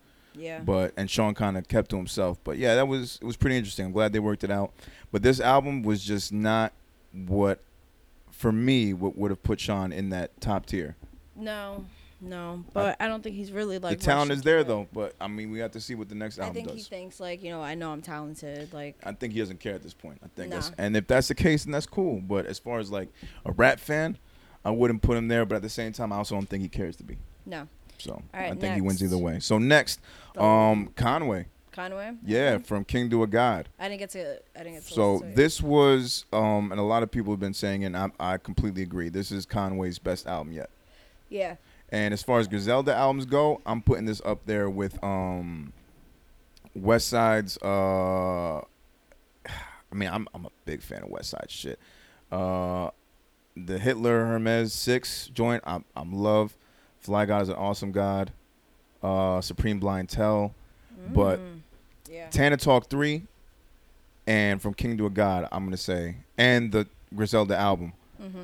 I think those are my top 3 Griselda projects. Like Conway, I don't know what he did with the production this time. It was a little different. Some of the songs had some more like popish content in it. He's got a song with Dej Loaf. He's got a song with Method Man. Yeah, I'm looking at it now. Rapping-wise, dude is like sharp as ever. His style is amazing. Yeah. And I can definitely see why a lot of these older cats are now not afraid to drop albums and EPs like they were years ago. Now that Griselda is like the sound has been more accepted. Mm-hmm. Like it's giving more, and it's going to go into the next group that we're going to talk about. Yeah. Like you see older groups now coming out and putting out albums because they can see now, all right, there is a lane for us now. This old school or adult contemporary style hip hop, there's still a lane for it, and it can still sell. There's still a demand for it. There's still a demand for it. Yeah. Like, not everybody wants to hear this double XL shit. No, God. The older crowds can't vibe to it. People like you and me, we can't vibe to it. We need a Lox album. We need a Griselda album. Because I think they thought, like, when the whole, like, hip-hop is dead, the blog era was dying, like, okay, maybe there's no, like, real hip-hop heads anymore. Mumble rap came in, and they saw that there was such, they probably think like there's such a demand for all of this shit that's not us, then where do we fit in? We're just pushed to the back somewhere. Yeah, but they've they realized so Conway made a statement, and let me just skip through some of this. I wanted to showcase versatility and show people that I'm not a one-trick pony. Yep. I feel like this album is not only arguably one of my best albums ever, but it is also a perfect appetizer to get my fans ready for my Shady Records debut, God Don't Make Mistakes. But yeah, he talks about how he wanted to show growth, and specifically not just how he's grown as an artist, but as how much he's grown as a man too. Oh no, it's on there. Like the growth is definitely on there. There's a track on there, Seen Everything But Jesus with Freddie Gibbs. Is that the name? Seen Everything But Jesus? Seen Everything But Jesus. Seen Everything But Jesus with Freddie Gibbs. I felt like that song was a session, because Freddie dropped Alfredo early in the year, and there's a song called Babies and Fools with Conway on it, and it's the most mature that I've ever heard Conway ever. Like he wasn't talking no gangster shit. Like he actually mentioned like in those lyrics about his son failing math and him not being there enough for him. Like that shit like hit home for me. Shit. So it's like seeing that growth in him, I think that carried over into this album because he's talking more about his personal issues. He's not just giving you the same, block talk, whatever. Like he's actually showing his grown side, and it really crosses into that grown man rap category. Yeah. And I gained a whole new respect for Conway off of this album. So I think, yes, everything he said in that statement, he's shown his growth. He wanted to work with different production. He had a couple different features. He played around with his flows more. The lyrics were there. Content was there. Sharp as ever. Even more sharp than he's been. Yeah. Content in general just grew. And I'm definitely more of a fan now. Like, I'm always changing my positions on the whole Griselda scale. Yeah. Because Benny will drop something, and I'm like, all right, Benny's that dude. then Westside will come. So I'm like, yo, Westside really is like the X factor here. But Conway has always been like that, that fucking dude right there, and now he just proves it here. So Conway is back to number one on my list as far as Griselda goes. Yeah, we have Lloyd Banks, and Lloyd Banks on the album as well. Yes, a lot of features too. There's DJ Premier, Crisis. Let me see. Yeah, Havoc is on here. Alchemist, of course. Eric Sermon and Hit Boy, and there's a few more because the track list that I see, it's just the font for the producers is so fucking little that I can't really read it. But I'm getting some of the names. Derringer, I seen. Derringer, very dope, very dope. But I can't wait. There's some good people he has. So God Don't Make Mistakes. That's the name of it. Pop my shoulder. Oh shit, that hurt. God Don't Make Mistakes. Yeah, that's what it is. That one. All right. All right, then we end it. All right, so the next one is basically what we were talking about before, The Locks, which what was the name of the album? I'm sorry, I forgot. Living Off Experience. Living Off Experience, yes. 22 fucking years since their debut. Amazing. That's insane. Amazing. Strong as ever. And like I said before, man, just grown man rap. D-Block. Grown man rap, man. Grown man fucking rap. There's really no low points on the album, man. If you're looking, obviously we're not looking for musical masterpieces here. Like this is just straight up grown man rap, bars, flows, everything. They do what they do best. They deliver that old street sound. Gritty. And very gritty. I think their chemistry was on point as usual, as per usual. Yeah, and let me see. The one song with DMX, I know it was a single on it, but I still like that fucking song. Like, anytime you can get DMX into the studio, it was called Bout Shit. Yeah. But the first one, Gave It To Him, I pretty much played that about 5 times. Yeah, it was a good one. I wasn't feeling Due To Me with Jeremiah, but Think Of The Locks and My America are like my top tracks. Oh, with Westside? Yeah. And also, I should mention on here because Manny put me on to him, Oswin Benjamin. Yeah, he was on My America. Yes, he is. I believe he was the one that was doing pieces of his projects. Like he did the Breonna Taylor joint. Like there were like mini music videos. Yeah. But it was during the height of George Floyd and then Breonna Taylor and everybody, where it was geared towards that. Yeah. And it was so dope. He came out with a project recently a while ago. No, he's fucking dope, man. He's another one too. And like I said, Manny put me on to him. Manny told me that he did a showcase in SOBs and saw him like before he got big, and I was like, that's crazy. And then we just seen that guy grow throughout the years. When I did that, he's dope. He's good. Yeah, when I did that World Underground competition, he headlined with Chris Rivers. Oh shit, really? Yeah, him and Chris is nice. I met him before. Chris Rivers, and they did a track together. Him and I'm forgetting the other guy. Fuck. Oh man, what was the other guy's name? Not Denzel Curry. He had Denzel Porter. Oh yeah. Denzel Porter. Yeah, and they did like a 3-way kind of freestyle live performance. That shit was amazing. Oh, nice. Seeing them. And these dudes can fucking rap. I got a picture with Oswin. I got a cool ass picture with Oswin and Chris Rivers that I'll probably never post. I think I posted once, but I didn't tag them. But if I do get big and I get to meet these niggas, I'm gonna come right there. I'm like, yo, I took a picture with y'all. Y'all probably don't remember it. It's a funny ass picture. Oswin and Chris look crazy, and I'm just in the middle like, yo, I'm with two like future legends. It's dope. It's that was so a good time. Dope. But yeah, Locks album in itself, just great, man. Just exactly what you want to hear from the Locks. No bullshit. They didn't half-ass this one. They put their all into it, and it makes you want to listen to the next Styles project. It makes you want to listen to the next Jada project, and definitely want to keep you listening to more Chic whenever he drops because he's not as active. No, he's not, and it was actually cool to like hear his voice again. Yeah, man. Yeah, because like Styles P and Jada just dropped. Like they're fresh off that. They're fresh off. They keep dropping shit. Like Chic be chilling.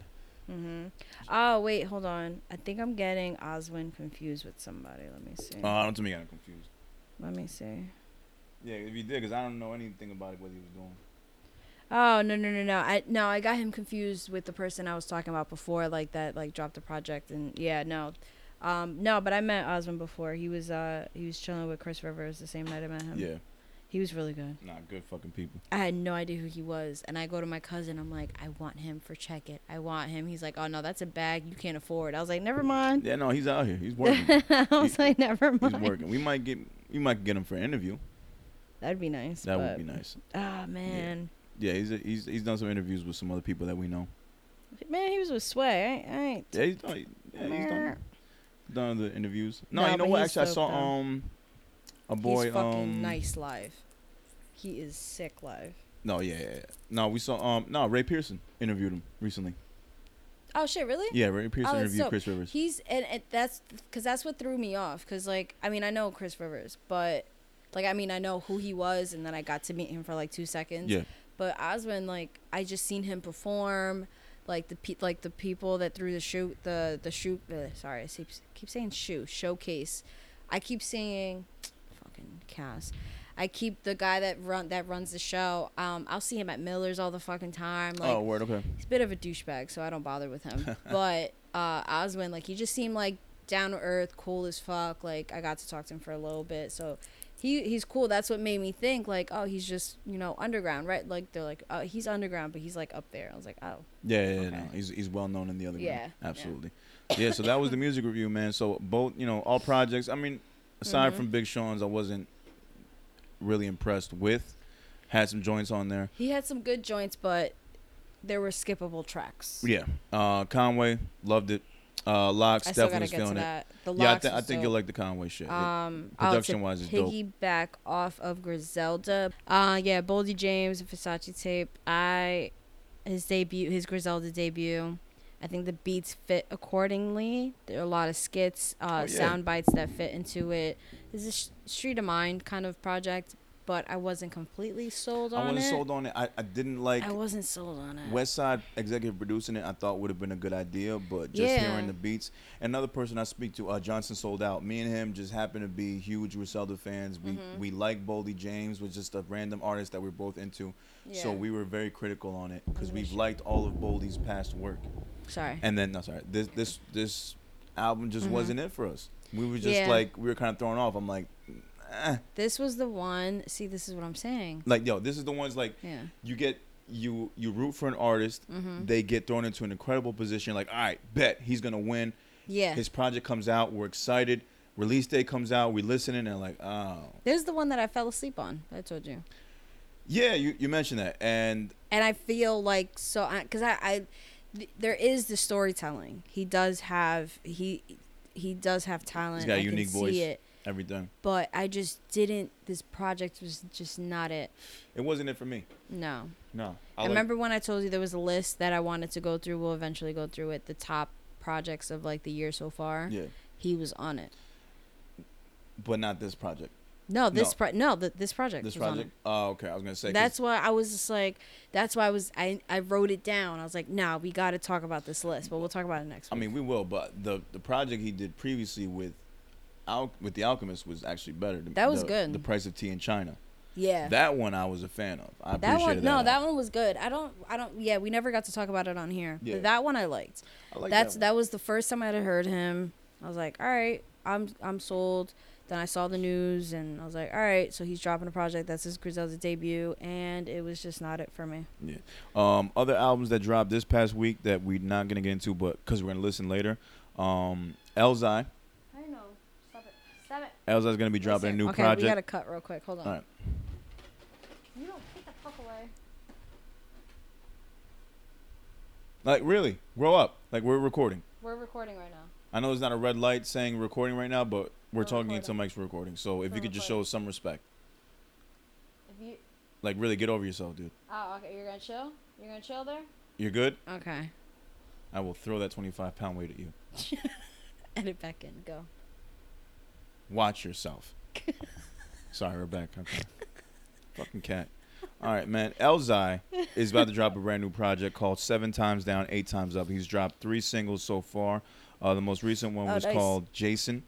Yeah. There's a track right now, Light One, Right One, that he started a challenge for any MCs to be on a remix. So you light one, you write one, and you post it up there. You can just go to the Light One, Right One challenge, I believe, on social media, and you can see all the entries so far. But anytime some Elzai shit is coming, I'm definitely for it. I don't have the exact date. Should be either the end of this month or next month. Should be soon, yeah. Also, Crime Apple dropped a new project, nice. 8-track project, 27 minutes, called If I Don't See You in Paradise. I will be reviewing that one next week. I don't know who's on production. It looks like it's just a Crime Apple project, so it might have different producers. Different ones. I remember I seen that when he talked about releasing it. Fuck with that. Fuck, I'm drawing a blank on his name. We spoke about it too. I think the project's with Alchemist.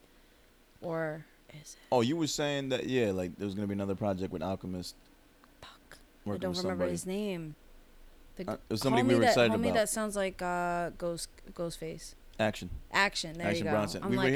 I'm he didn't mention that album was gonna be fully produced. No, I don't think it's fully produced by Alchemist. No. But because I heard some other shit that he did on Funk Flex that he said was produced by Derringer, and that beat was fucking amazing. I didn't play that beat. Where's the one with the horns? No, that's Latin Grammys. That was, that was a really good one. That was a good one. I like that one. I may not be able to touch my toes, but I still will fuck these hoes. That was the hook. That is okay. No, that's the one. That's the one I'm talking about. Okay, that's the one. All right, I don't think it's Alchemist one. Oh, okay. I don't remember who's the producer. But I don't know who produced that one either. But there's another one that Derringer produced that he kind of freestyled over on a Funk Flex thing, whatever video content that he was making, and I thought that was pretty dope. Derringer's fucking nasty. I think he's going to do... I can't with this fucking... Cassius, stop it. I think he's going to do a project with Alchemist. But I don't know. I'm sorry, y'all. It's just this cat just keeps meowing right now. And this is... He's so fucking... Like, bruh, we don't even feed you this late. Like, I'm not feeding you. Like, I'm going to throw you in a tank full of water and just keep you there. Like, it's going to get to that point. I'm going to end up feeding him at this point. Oh, there he is. I was wondering where the fuck he went. You about to be Chinese food by next week if you don't chill out. You about to be in a lo mein. Do it. I'll let him do it. Don't look at me. I'll let him do it. Yeah, I'll slice the kitty up. Don't wink at me. He's so fucking annoying. Fucking Aries is sleeping, chilling. Real. Fucking Garfield looking ass nigga. Chill the fuck out. Man, I can't wait to sniff his balls next month. I'm about to throw a fucking plate of lasagna at your ass. You ain't shit. You ain't shit, nigga. Yeah, keep staring at me. You ain't shit. Anyway, let's move on. Go meow out of here. Right. Wait, hold on. I was gonna say, no, but there's some new shit, and then I know there's some new underground shit coming out. Oh yeah, no, tons, absolutely. Yeah. I know Karma is dropping shortly. I forgot the dates. I should have fucking saved it. I'll explain. Oh no, there's a bunch of underground shit. We can talk about that for days. Mad people we know and everything dropping. Which we really need to do. Like we know we do like new music, like mainstream, and then I know if you don't know is more underground. But I think like as far like the new projects, we definitely have to talk about. We do have to talk about new projects, but I also want to talk about new projects, and I only want to reference the ones that I end up liking. That's fine with me. I don't want to review a project from an underground person that I don't like. Oh, no, of course not. We don't have to do that. It's tough because sometimes you want to, and I hate when it's people that I fuck with, and they may drop some shit that I'm not entirely proud of. That's happened in the past. So I'm very weary. Like, some people will drop shit and I won't mention it because I just thought it was whack, but I don't want to tell them it's whack because we're all in the same fucking place. Like, who am I to say that? You know what I mean? At the same time, I'm giving my opinion. So you may not like it. So when we gather up the new releases, then you just let me know what underground releases or like Fred releases that you want to talk about. Fair, I can do that. Yeah, I can do that. Cause I'll talk about anything. Yeah. But I try not to, especially if it's like people. It's tough, and then you don't. And then if people hear this and hear that we didn't talk about their project, they're gonna automatically assume that we weren't feeling it. Yeah, and I'll like, be like, we'll give it like 2 projects or maybe 3. We don't, like I think 2, 3. Yeah, we'll stick with 2, 3. But anyway, let's take a break real quick and then we'll move on. All right, guys, we are back. So before we get into our last segment and wrap up the episode, I just wanted to do a little tribute to Lionel McCauley. He recently just passed. It was a shooting out in New Brunswick. 2 died, 1 including him, and then about a few people injured. It's just insane. I got the news, and I personally didn't know him. He is somebody that B from We Are Jersey knows. She had told me about it, and he ran in that circle of artists that she knows and she works with. So I never heard about him, and when she told me who it was, I started looking him up and. This guy's fucking talented. He was real talented, and he's spoken word artist, had a lot of power behind his words, and let me just play something real quick.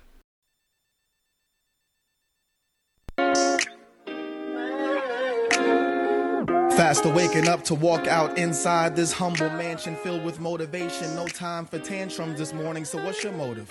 as you ride in your automotive, barely sober. Shame on that person who sugarcoated all your troubles. Ain't no stunt doubles for the life that you live. This is only the morning scripture.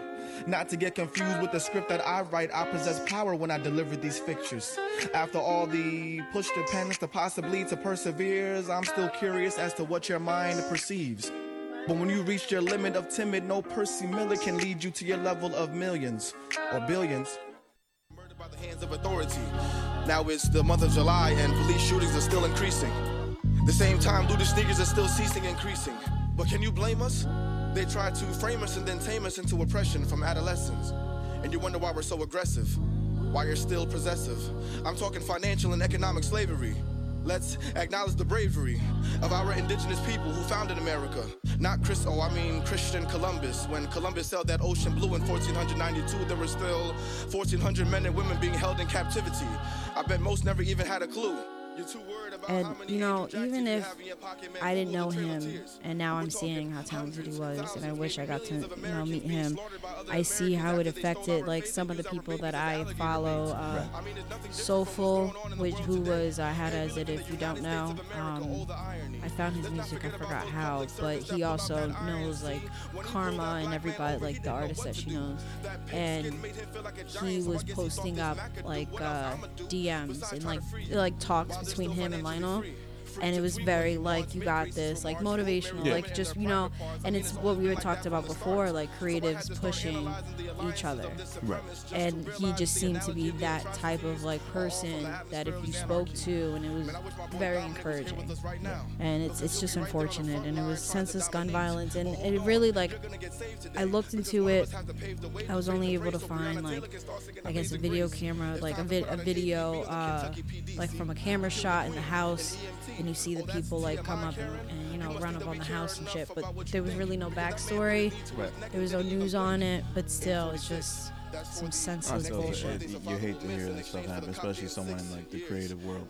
Yeah. You know, someone that we might have even just run into at a future show. I'm pretty sure we would have run into him at a check-in or something like that. Mm-hmm. It's like down the line. Yeah. Yeah. Yeah, well, no, we definitely would have at least featured him too at some point. Yeah. We would have stumbled upon his work at some point. Yeah. So, you know, it's always sad to hear someone like that go way too early. Yeah. You know, I mean, I don't know if you had any kids or any family that left behind. I'm sure there's some family. I don't know about kids or anything. I didn't know anything really about this guy. I heard about it, I think, the day of when they announced it, when he had passed. Yeah, no, much prayers and condolences to his friends and family that are going through it. You know, mm-hmm. I'm sure that heaven has a brand new angel for him, and he's gonna be watching over everybody that loved him. So we can wish him the best, absolutely. No doubt. That was a great piece too, by the way. It was a really good one, right? Good. Yeah. He had a project that was out, like a spoken word album, I believe, and then he was dropping, like, there, like, that circle of artists, they were all kind of dropping around the same time, right? And he was, I guess, supposed to be part of that list too. So yeah, that was rest in peace to Lionel M. McCauley. Well, rest in power. More rest in power, absolutely, man. Yeah. All right, so going from there, since we are mentioning underground artists, we're going to take it to the favorite segment of ours, known as If You Don't Know. And if you don't know, now you know, nigga. Yeah. Okay, and I'll go first this week. I only have one entry this week. It's been a busy week, so forgive me for not having a second artist. Shaday, don't kill me. So this first artist, I had the pleasure of, I didn't get to meet the guy, unfortunately, because I was, you know, running around and everything, but he did perform at the showcase that we were at this past Friday over at King University. He goes by the name of Prince Hill. Mm-hmm. And yeah, man, he lit the crowd up, had the stage going. He did his acapella joint too, had the crowd moving, and they did a couple other joints. I just went on his page right now, and I found a SoundCloud link for a track called Moneymaker Freestyle. Mm-hmm. So I'm going to play that one because I'm not exactly entirely sure where I can get Homeboy's music, but I will be finding out very shortly. But I'm going to play Moneymaker Freestyle by Prince Hill. And then under it has Jiggy Mix. I'm not sure what that means, but I'm going to play it anyway. So here it is, Prince Hill, Moneymaker. If you want to find them on Instagram, it's at Prince Hill, PrinceHill. Prince Hill, Moneymaker Freestyle. Here we go.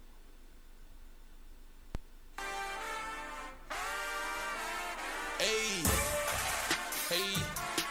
this one's from my hood. Yeah, yeah. This one's from my niggas and my fam. Goddamn. Yeah, okay, baby, come fuck with a boss, cause you know I get money, yo nigga, he broke as a joke. Applying the pressure, cause I want a Tesla, and I want a mansion, and I want a boat.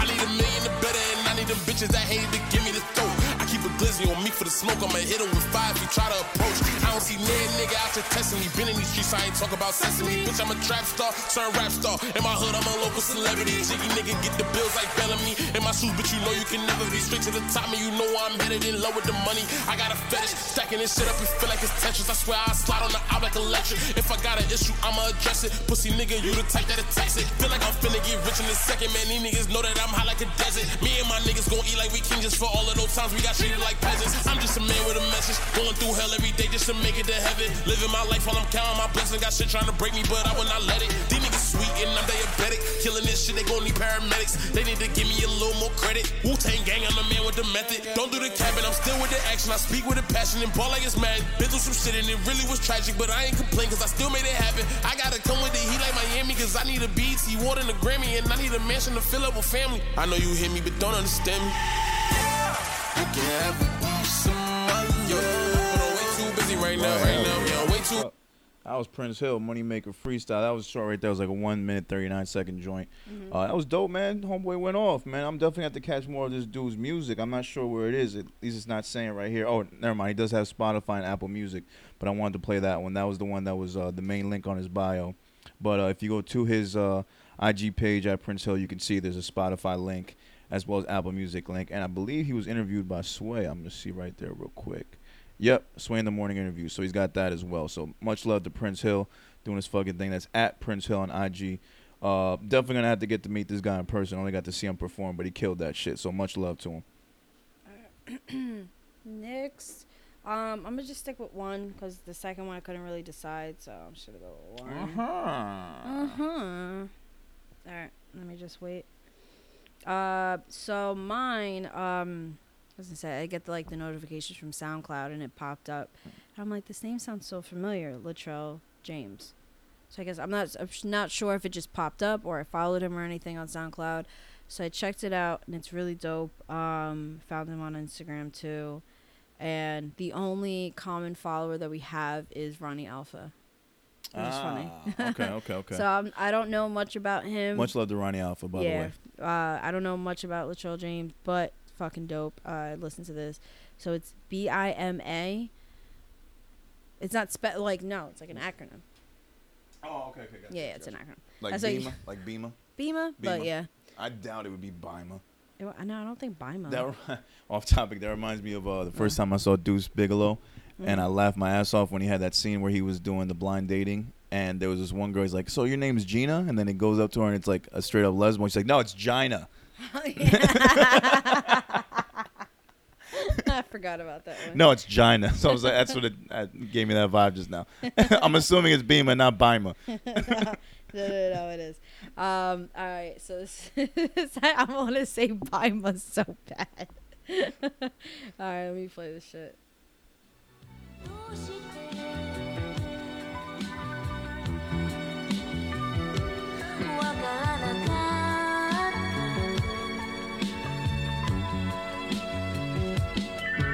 Look, prodigal son, product of none. Let me tell you how the story begun. Mama taught her kids to shoot for the sun. Sacrifice everything just to be one. Left my employment with limited funds. Simply indignant, I come from the mud. Print up the hats for a limited run. That put a letter that's out of my Honda. Joe, that ain't Honda, straight up to the venue. They show me the bill, I'm like, who on the menu? Don't got no rappers and I don't pretend to. Setting the bar for myself, I'm in limbo. Out of my mind, out of my body, I live on through others. Behold, Captain Ginyu. Give me a sign, man, give me a signal. You drew a line, but it wasn't pencil. I drew a line, but it wasn't sharpie. That's why my attitude coming off golly, onto my vocab and I took I'm sorry, unapologetic, black is my aesthetic, I'm my own investment, things you never question, we all searching for acceptance, unapologetic, black is my aesthetic, I'm my own investment, things you never question, unapologetic, black is my aesthetic, black is my aesthetic, black is my aesthetic.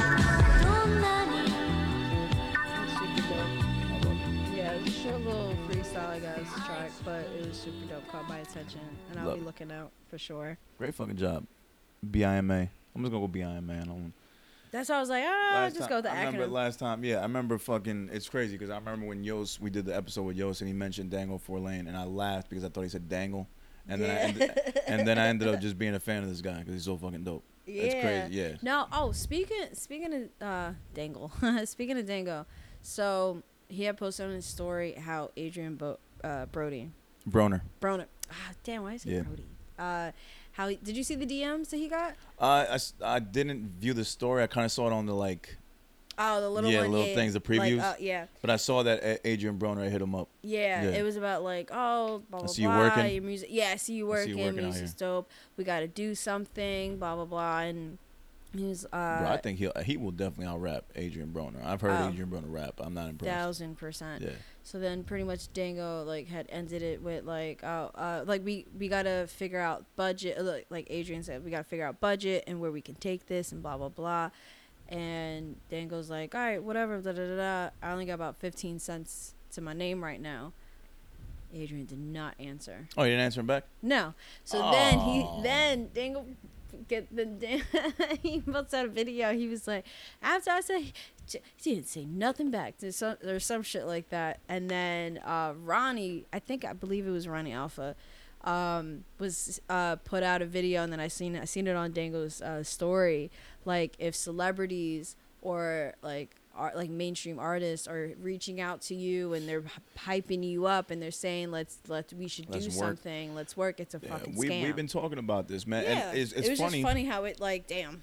So in all my and a lot of the chats that I'm on, mm-hmm. a lot of these rappers that are with me are all in the same place. They'll post every time they see another artist doing it, and then it hurt my heart so much because the latest artist that was onto this bullshit, Royce the 5'9". Really? Royce, yes. Really? Royce hit. I'm gonna find the damn post right now, and I hate because it's Royce. Get the fuck out. I hate it because it's Royce, but Royce did it, and here we go. Tag an artist who committed. Tag an artist who hard. DM me now. Straight from Royce's page. And don't get me wrong. I appreciate everyone who's not a rapper that tags me on these posts because you're letting the people know that, yo, I think Kid Pro could rock for you. Like, I've gotten people like when Gucci was starting a new label. Mm-hmm. He's like, yo, I'm starting a new label, 1017 Records or whatever. Who you think I should put on it? And people would tag me. Yeah. And I thanked them. I'm like, yo, I like it. I'll hit him back like, yo, thank you so much for letting me know. Like, I appreciate that. But they don't know the scam part. Yeah, they don't. Yeah, I would hate to think that Royce is doing it, but at the same time, Royce is another artist who makes his living off of performing and doing other stuff. And we're at a time right now where you can't make that type of money, so you got to find other avenues. Every artist and their mama is doing this shit. It's just like, damn. I saw one the other day, tag an artist who has less than 40,000 followers. I got tagged right away.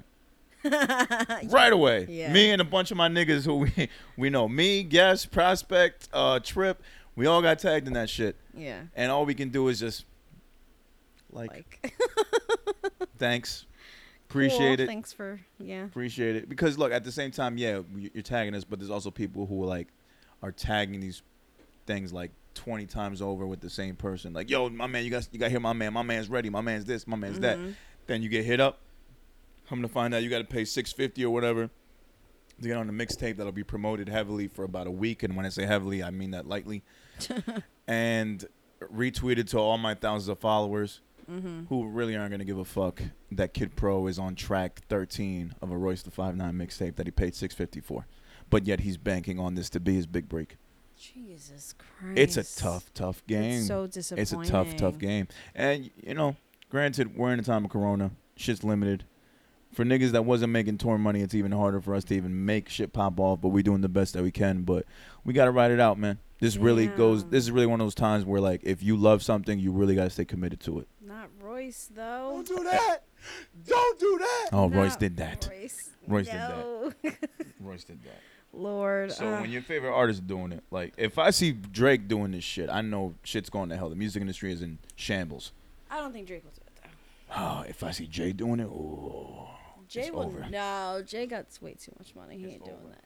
It's just damn Holy Royce. Shit. Check. What?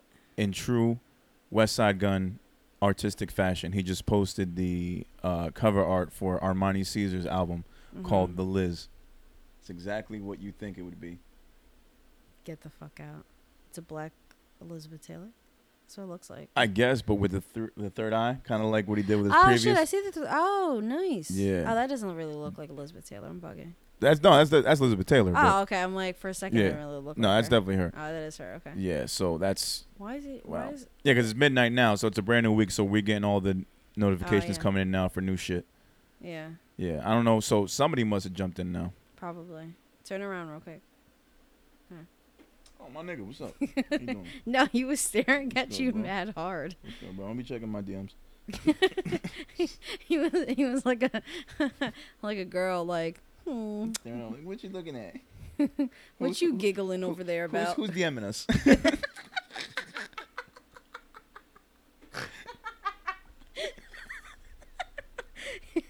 I don't think he appreciated that. You see how he's backing up from you? Like, yeah, hold up, nigga. Ain't that like that? Ain't that much love? Man, you my nigga, Aries. You understand me. You get me.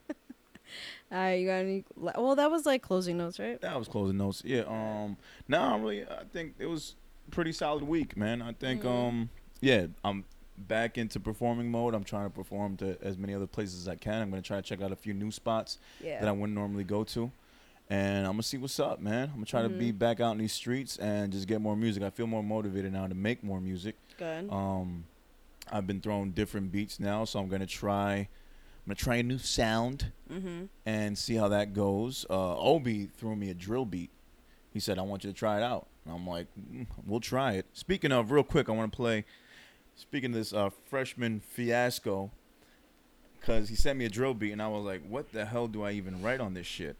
And you're then play it I on heard. The pod right now? What? You're going to play it on the pod? I'm going to play on the pod real quick. So I heard, not the song, but he sent me something like, what the hell do I make to something like this? And then as I was scrolling, randomly on IG, I seen that Twitter made a hit song for our freshman class buddy, 5-year-old foreign. Oh, so basically what they did was they played a game where people would just write one tweet, couple words, let that be a line, and the next person would do the same thing.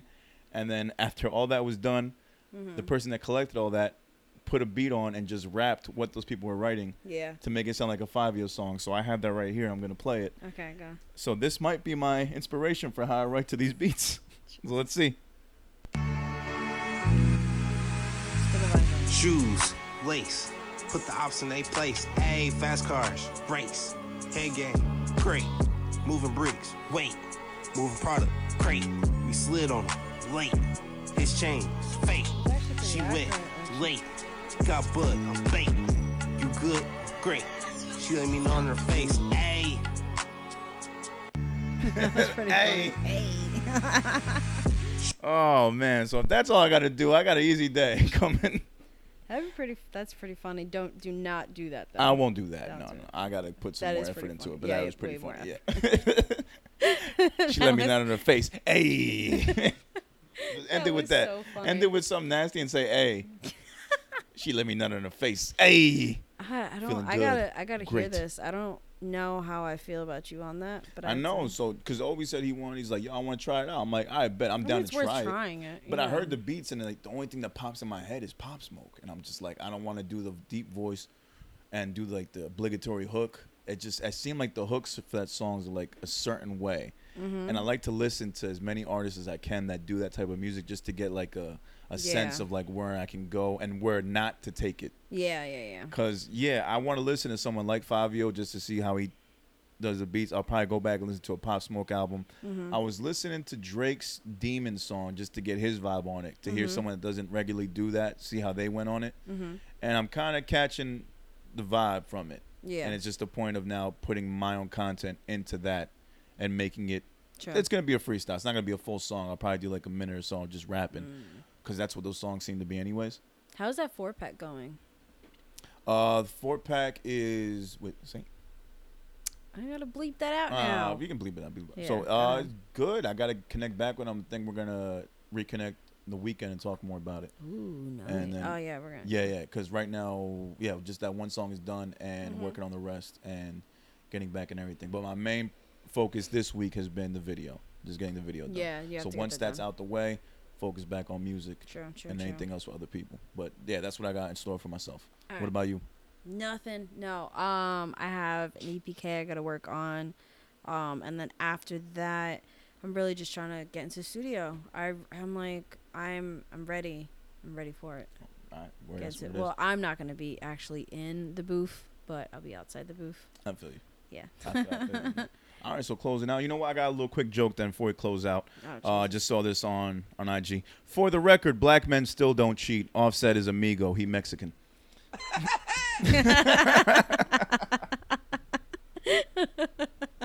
I fucking that's so stupid. And on that note, it's a wrap. On that note, man, you already know Lyrical Fix Pod, IG at the Lyrical Fix Podcast is on Anchor, AudioMack, Apple, Spotify, and YouTube. Make sure to like, rate, comment, subscribe, give us 5 stars out, and keep us hot out in these podcast streets. Make sure to catch the full episodes, the clips, the If You Don't Know segments on YouTube as well. Make sure to like, rate, and comment those. Subscribe. Show us that love out here. Keep us hot. And as always, for your host, Kid Pro. And Shaday. We are the Lyrical Fix Pod. This has been episode 55. We'll have a title for you soon enough. Yeah. And we're going to keep doing it big out here. Make sure to keep showing love. We in year 2, baby, and we're not stopping anytime soon. Yep. Stay safe. Wash your hands. Wash your ass. And wear a mint out here when you got them fucking masks on. Peace. Yeah, peace.